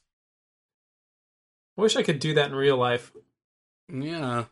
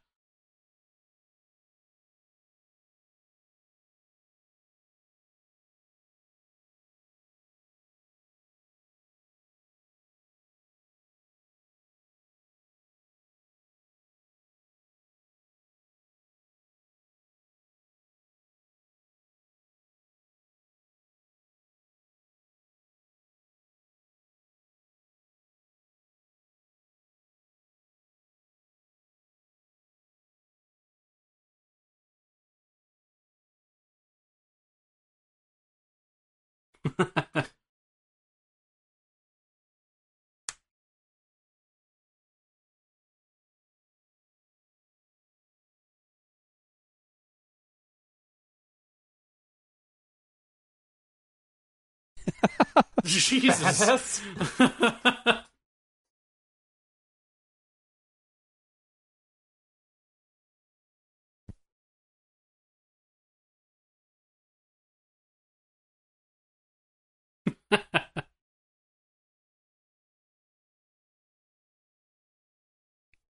They're like the same size.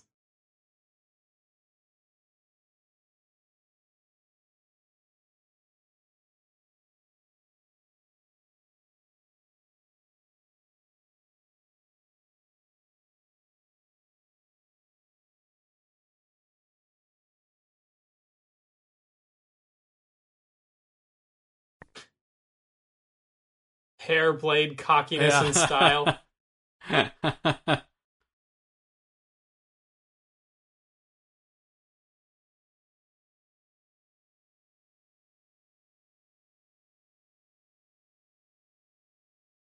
Also, I'm pretty sure there's a Scott Pilgrim video game on Steam. Is it really? I think so. That'd be fun to play.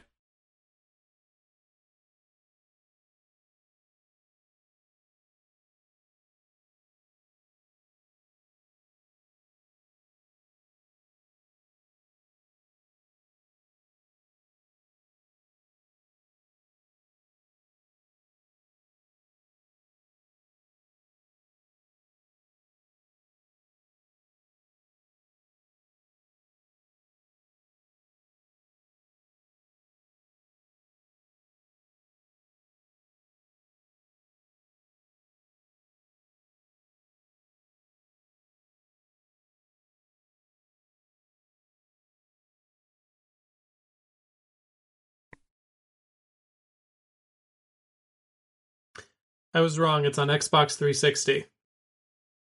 You're such a liar. And that's what I was doing instead of paying attention. There's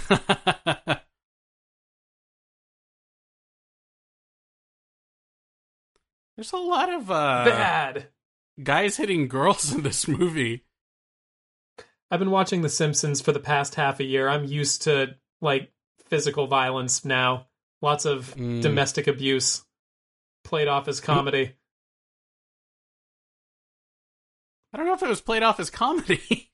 There's a lot of Homer choking Bart that is supposed to be for laughs. No, I'm not talking about The Simpsons.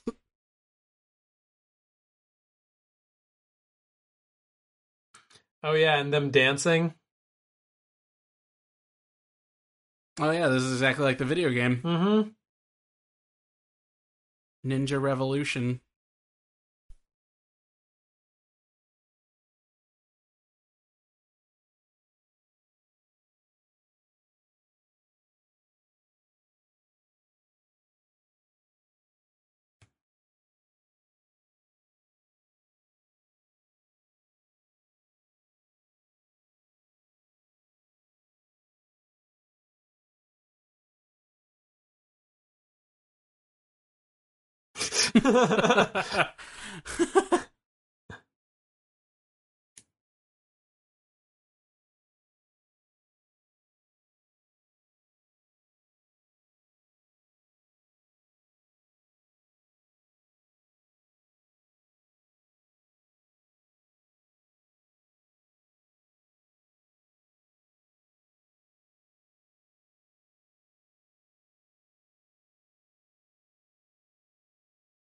I once had a roommate who paid his part of the rent in quarters. Are you serious? What? Yes, I'm serious. Did you throw them at him? No. I was too tired at that point to do anything with his passive aggression. I would... Oh, my God. How did he deliver that to you? It was like in a pile on the table. Oh, my God. What did you do to deserve that, Anthony? How much was rent? $20? Oh, it wasn't like the whole thing. It was like he paid like half of it, and then the rest of it was like tips or whatever, and a lot of it was quarters. And I had to take it to the bank to have it counted. I'm like, I need you to tell me how many quarters there are here. Oh my God. Dude. No. Did this person have a car? For off and on, this person had a car. I was gonna say you should have just chucked the quarters at their car.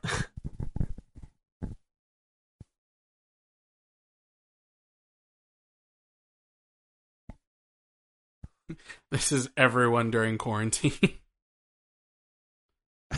And this is everyone coming out of quarantine, hopefully. This is all fantasy. There's no place you can go outdoors to get French toast right now. Have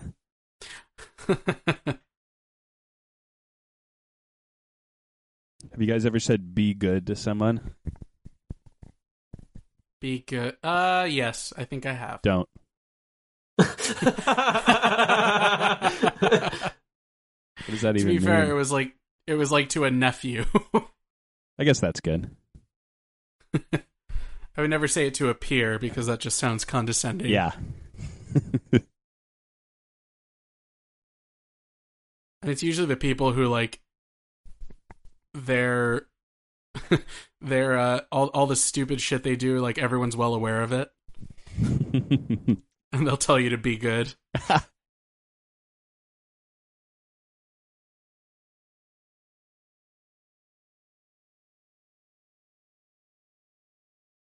I also don't like commands from people. Mostly just don't tell me what to do. Stay healthy. You don't tell me what to do. I'm going to go buy a pack of cigarettes right now, dick. Yeah. Or, hey, take care of yourself, buddy. The hell I will. My body, my rules. Hurting myself to spite someone.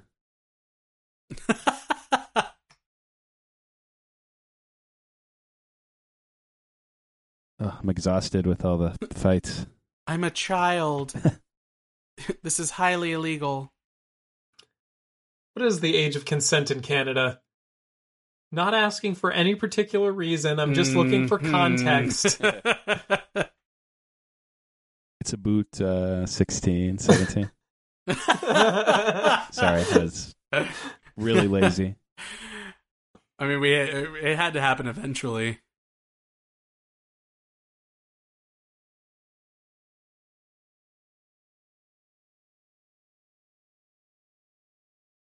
Also, I've got nowhere to live. Hey, I know you just found out I cheated on you, but want to move in? God.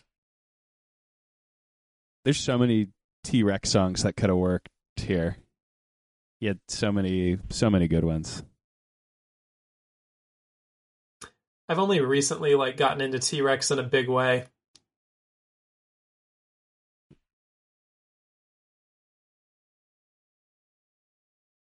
And yet they never made a sequel. Brilliant. It's better that they didn't. It should stay this way. In the comic books, does it like continue past any of this? I don't remember. I think I read like as much as they covered in the movie, but they did leave out some really good stuff. Like when he faces Lucas, like one of the things that they do is they go into like the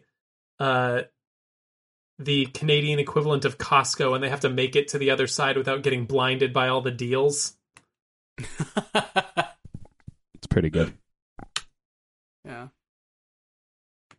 But yeah, I don't know. Like, I think that as far as adapting something into adapting a comic book into a film medium, like this is pretty top tier.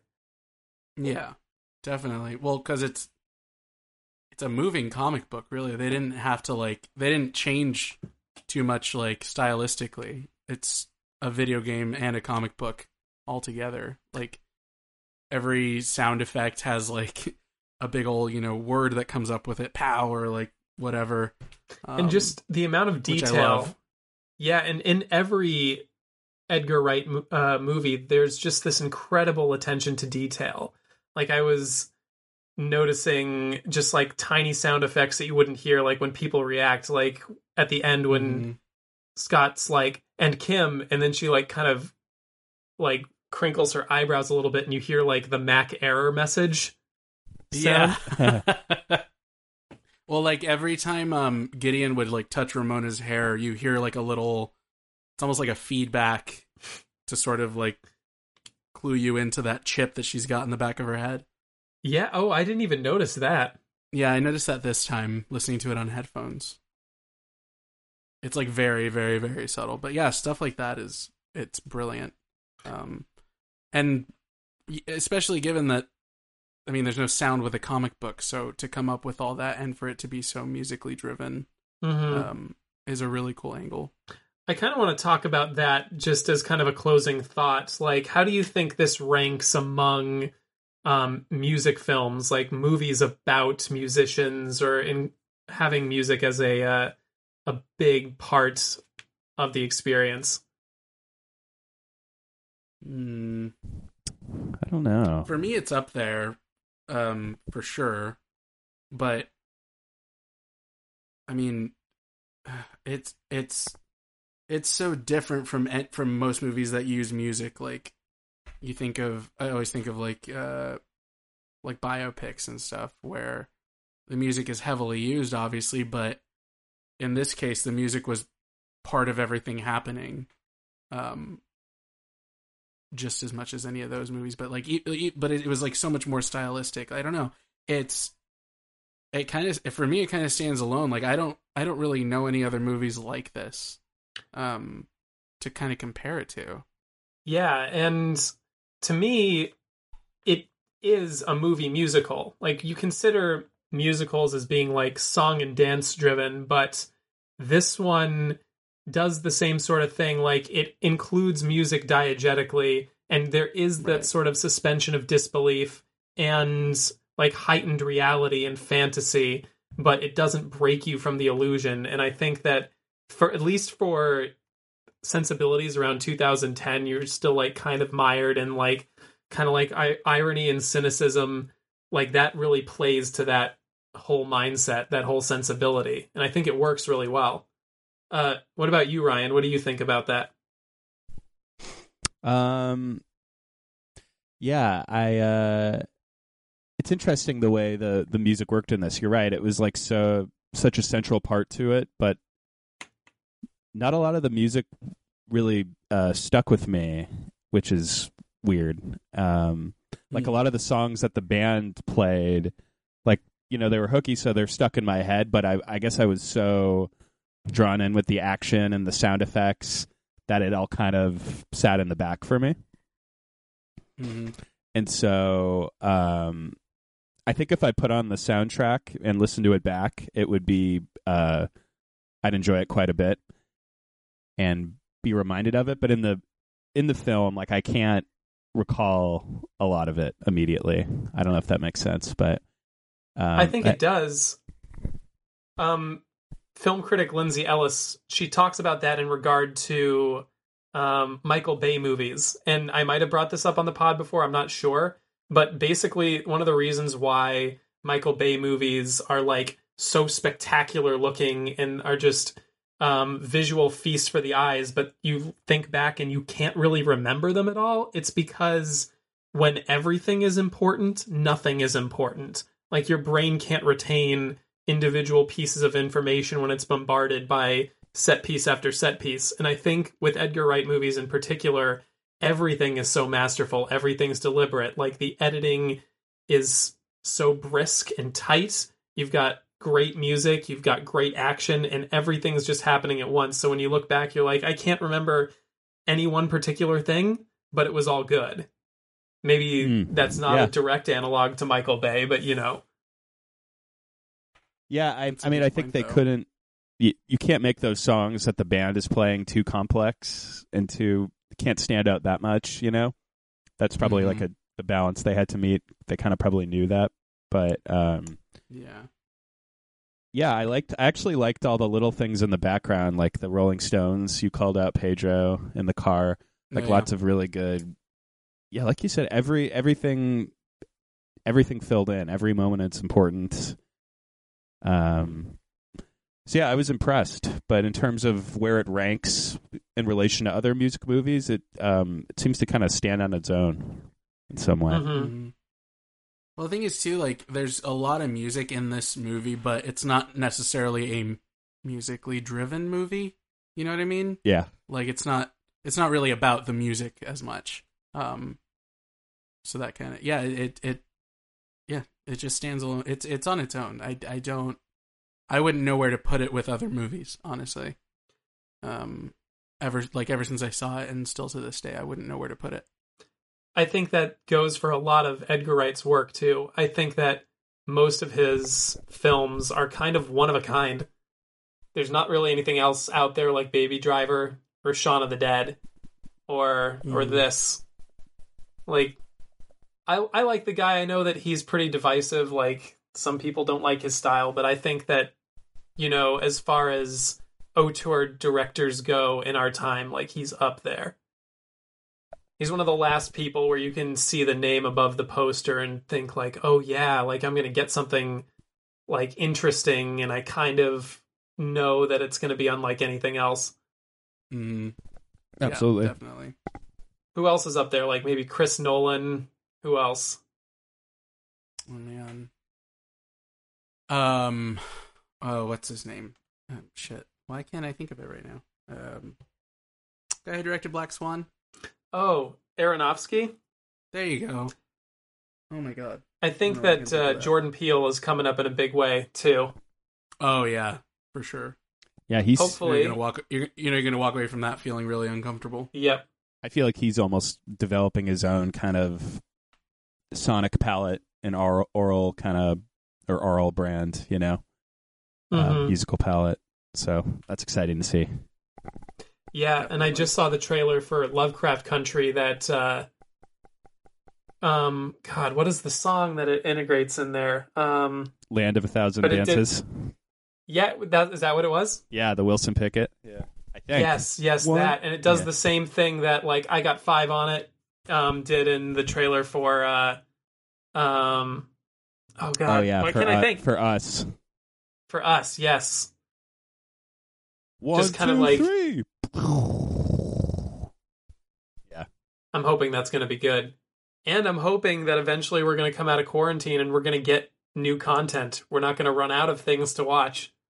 Yeah, next year. Woo! Well, anyway, Tunes and Tumblers fam, what should we watch next? Hit us up in our DMs, send us an email. That email, of course, is tunesandtumblerspod@gmail.com. Let us know. Make sure it's on Netflix, Amazon, or Hulu, though, so that most of us can tune in. A lot of us aren't dishing out big bucks for HBO Max at this point. However, I do think I get that free with my current subscription. I don't know. A lot of plugs in this episode. Let me get that login. Mm-hmm. Used to be able to invite over your Tinder date and have them log in, and then you have it for a couple of months. Then you just ghost them. Well, what do you guys think? Any more lingering thoughts before we sign off? Nope. I still love this movie. Like it'll never get old for me. I think. Yeah, I think that's same. The first time I saw it, I thought it was pretty good, but the more I watch it, the more I love it. It's definitely up there. One of my favorites. Yeah, definitely. Well, thank you all for listening to Tunes and Tumblers. Tunes and Tumblers is an Atwood Magazine podcast. Be sure to like the show and Atwood on every platform. Also, please rate and subscribe to us wherever you listen to your podcasts. It really helps us a lot. Tunes and Tumblers was produced, as always, by Drew Franzblau. Our theme song is by New New Girlfriend, who is name-checked in this movie. And until next time, cheers. Cheers. Cheers.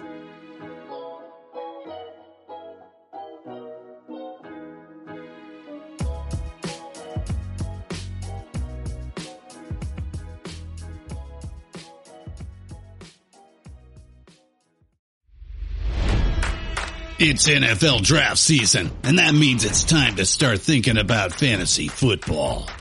FantasyPoints.com features industry-leading experts and prognosticators using proprietary hand-charted data to help you score more fantasy points. FantasyPoints.com is the place to go for whatever kind of fantasy football you play. Whether you play fantasy football, daily fantasy sports, or do a little bit of everything, Fantasy Points has the meticulously researched content to guide you to victory.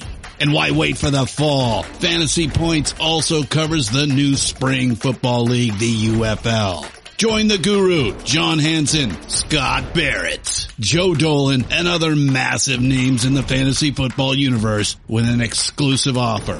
Use code Pantheon for 15% off any Fantasy Points package, including the all-in package, with access to every article, tool, and data nugget that Fantasy Points has to offer. That's FantasyPoints.com and code Pantheon for 15% off at Fantasy Points. FantasyPoints.com. Code Pantheon. Score more fantasy points.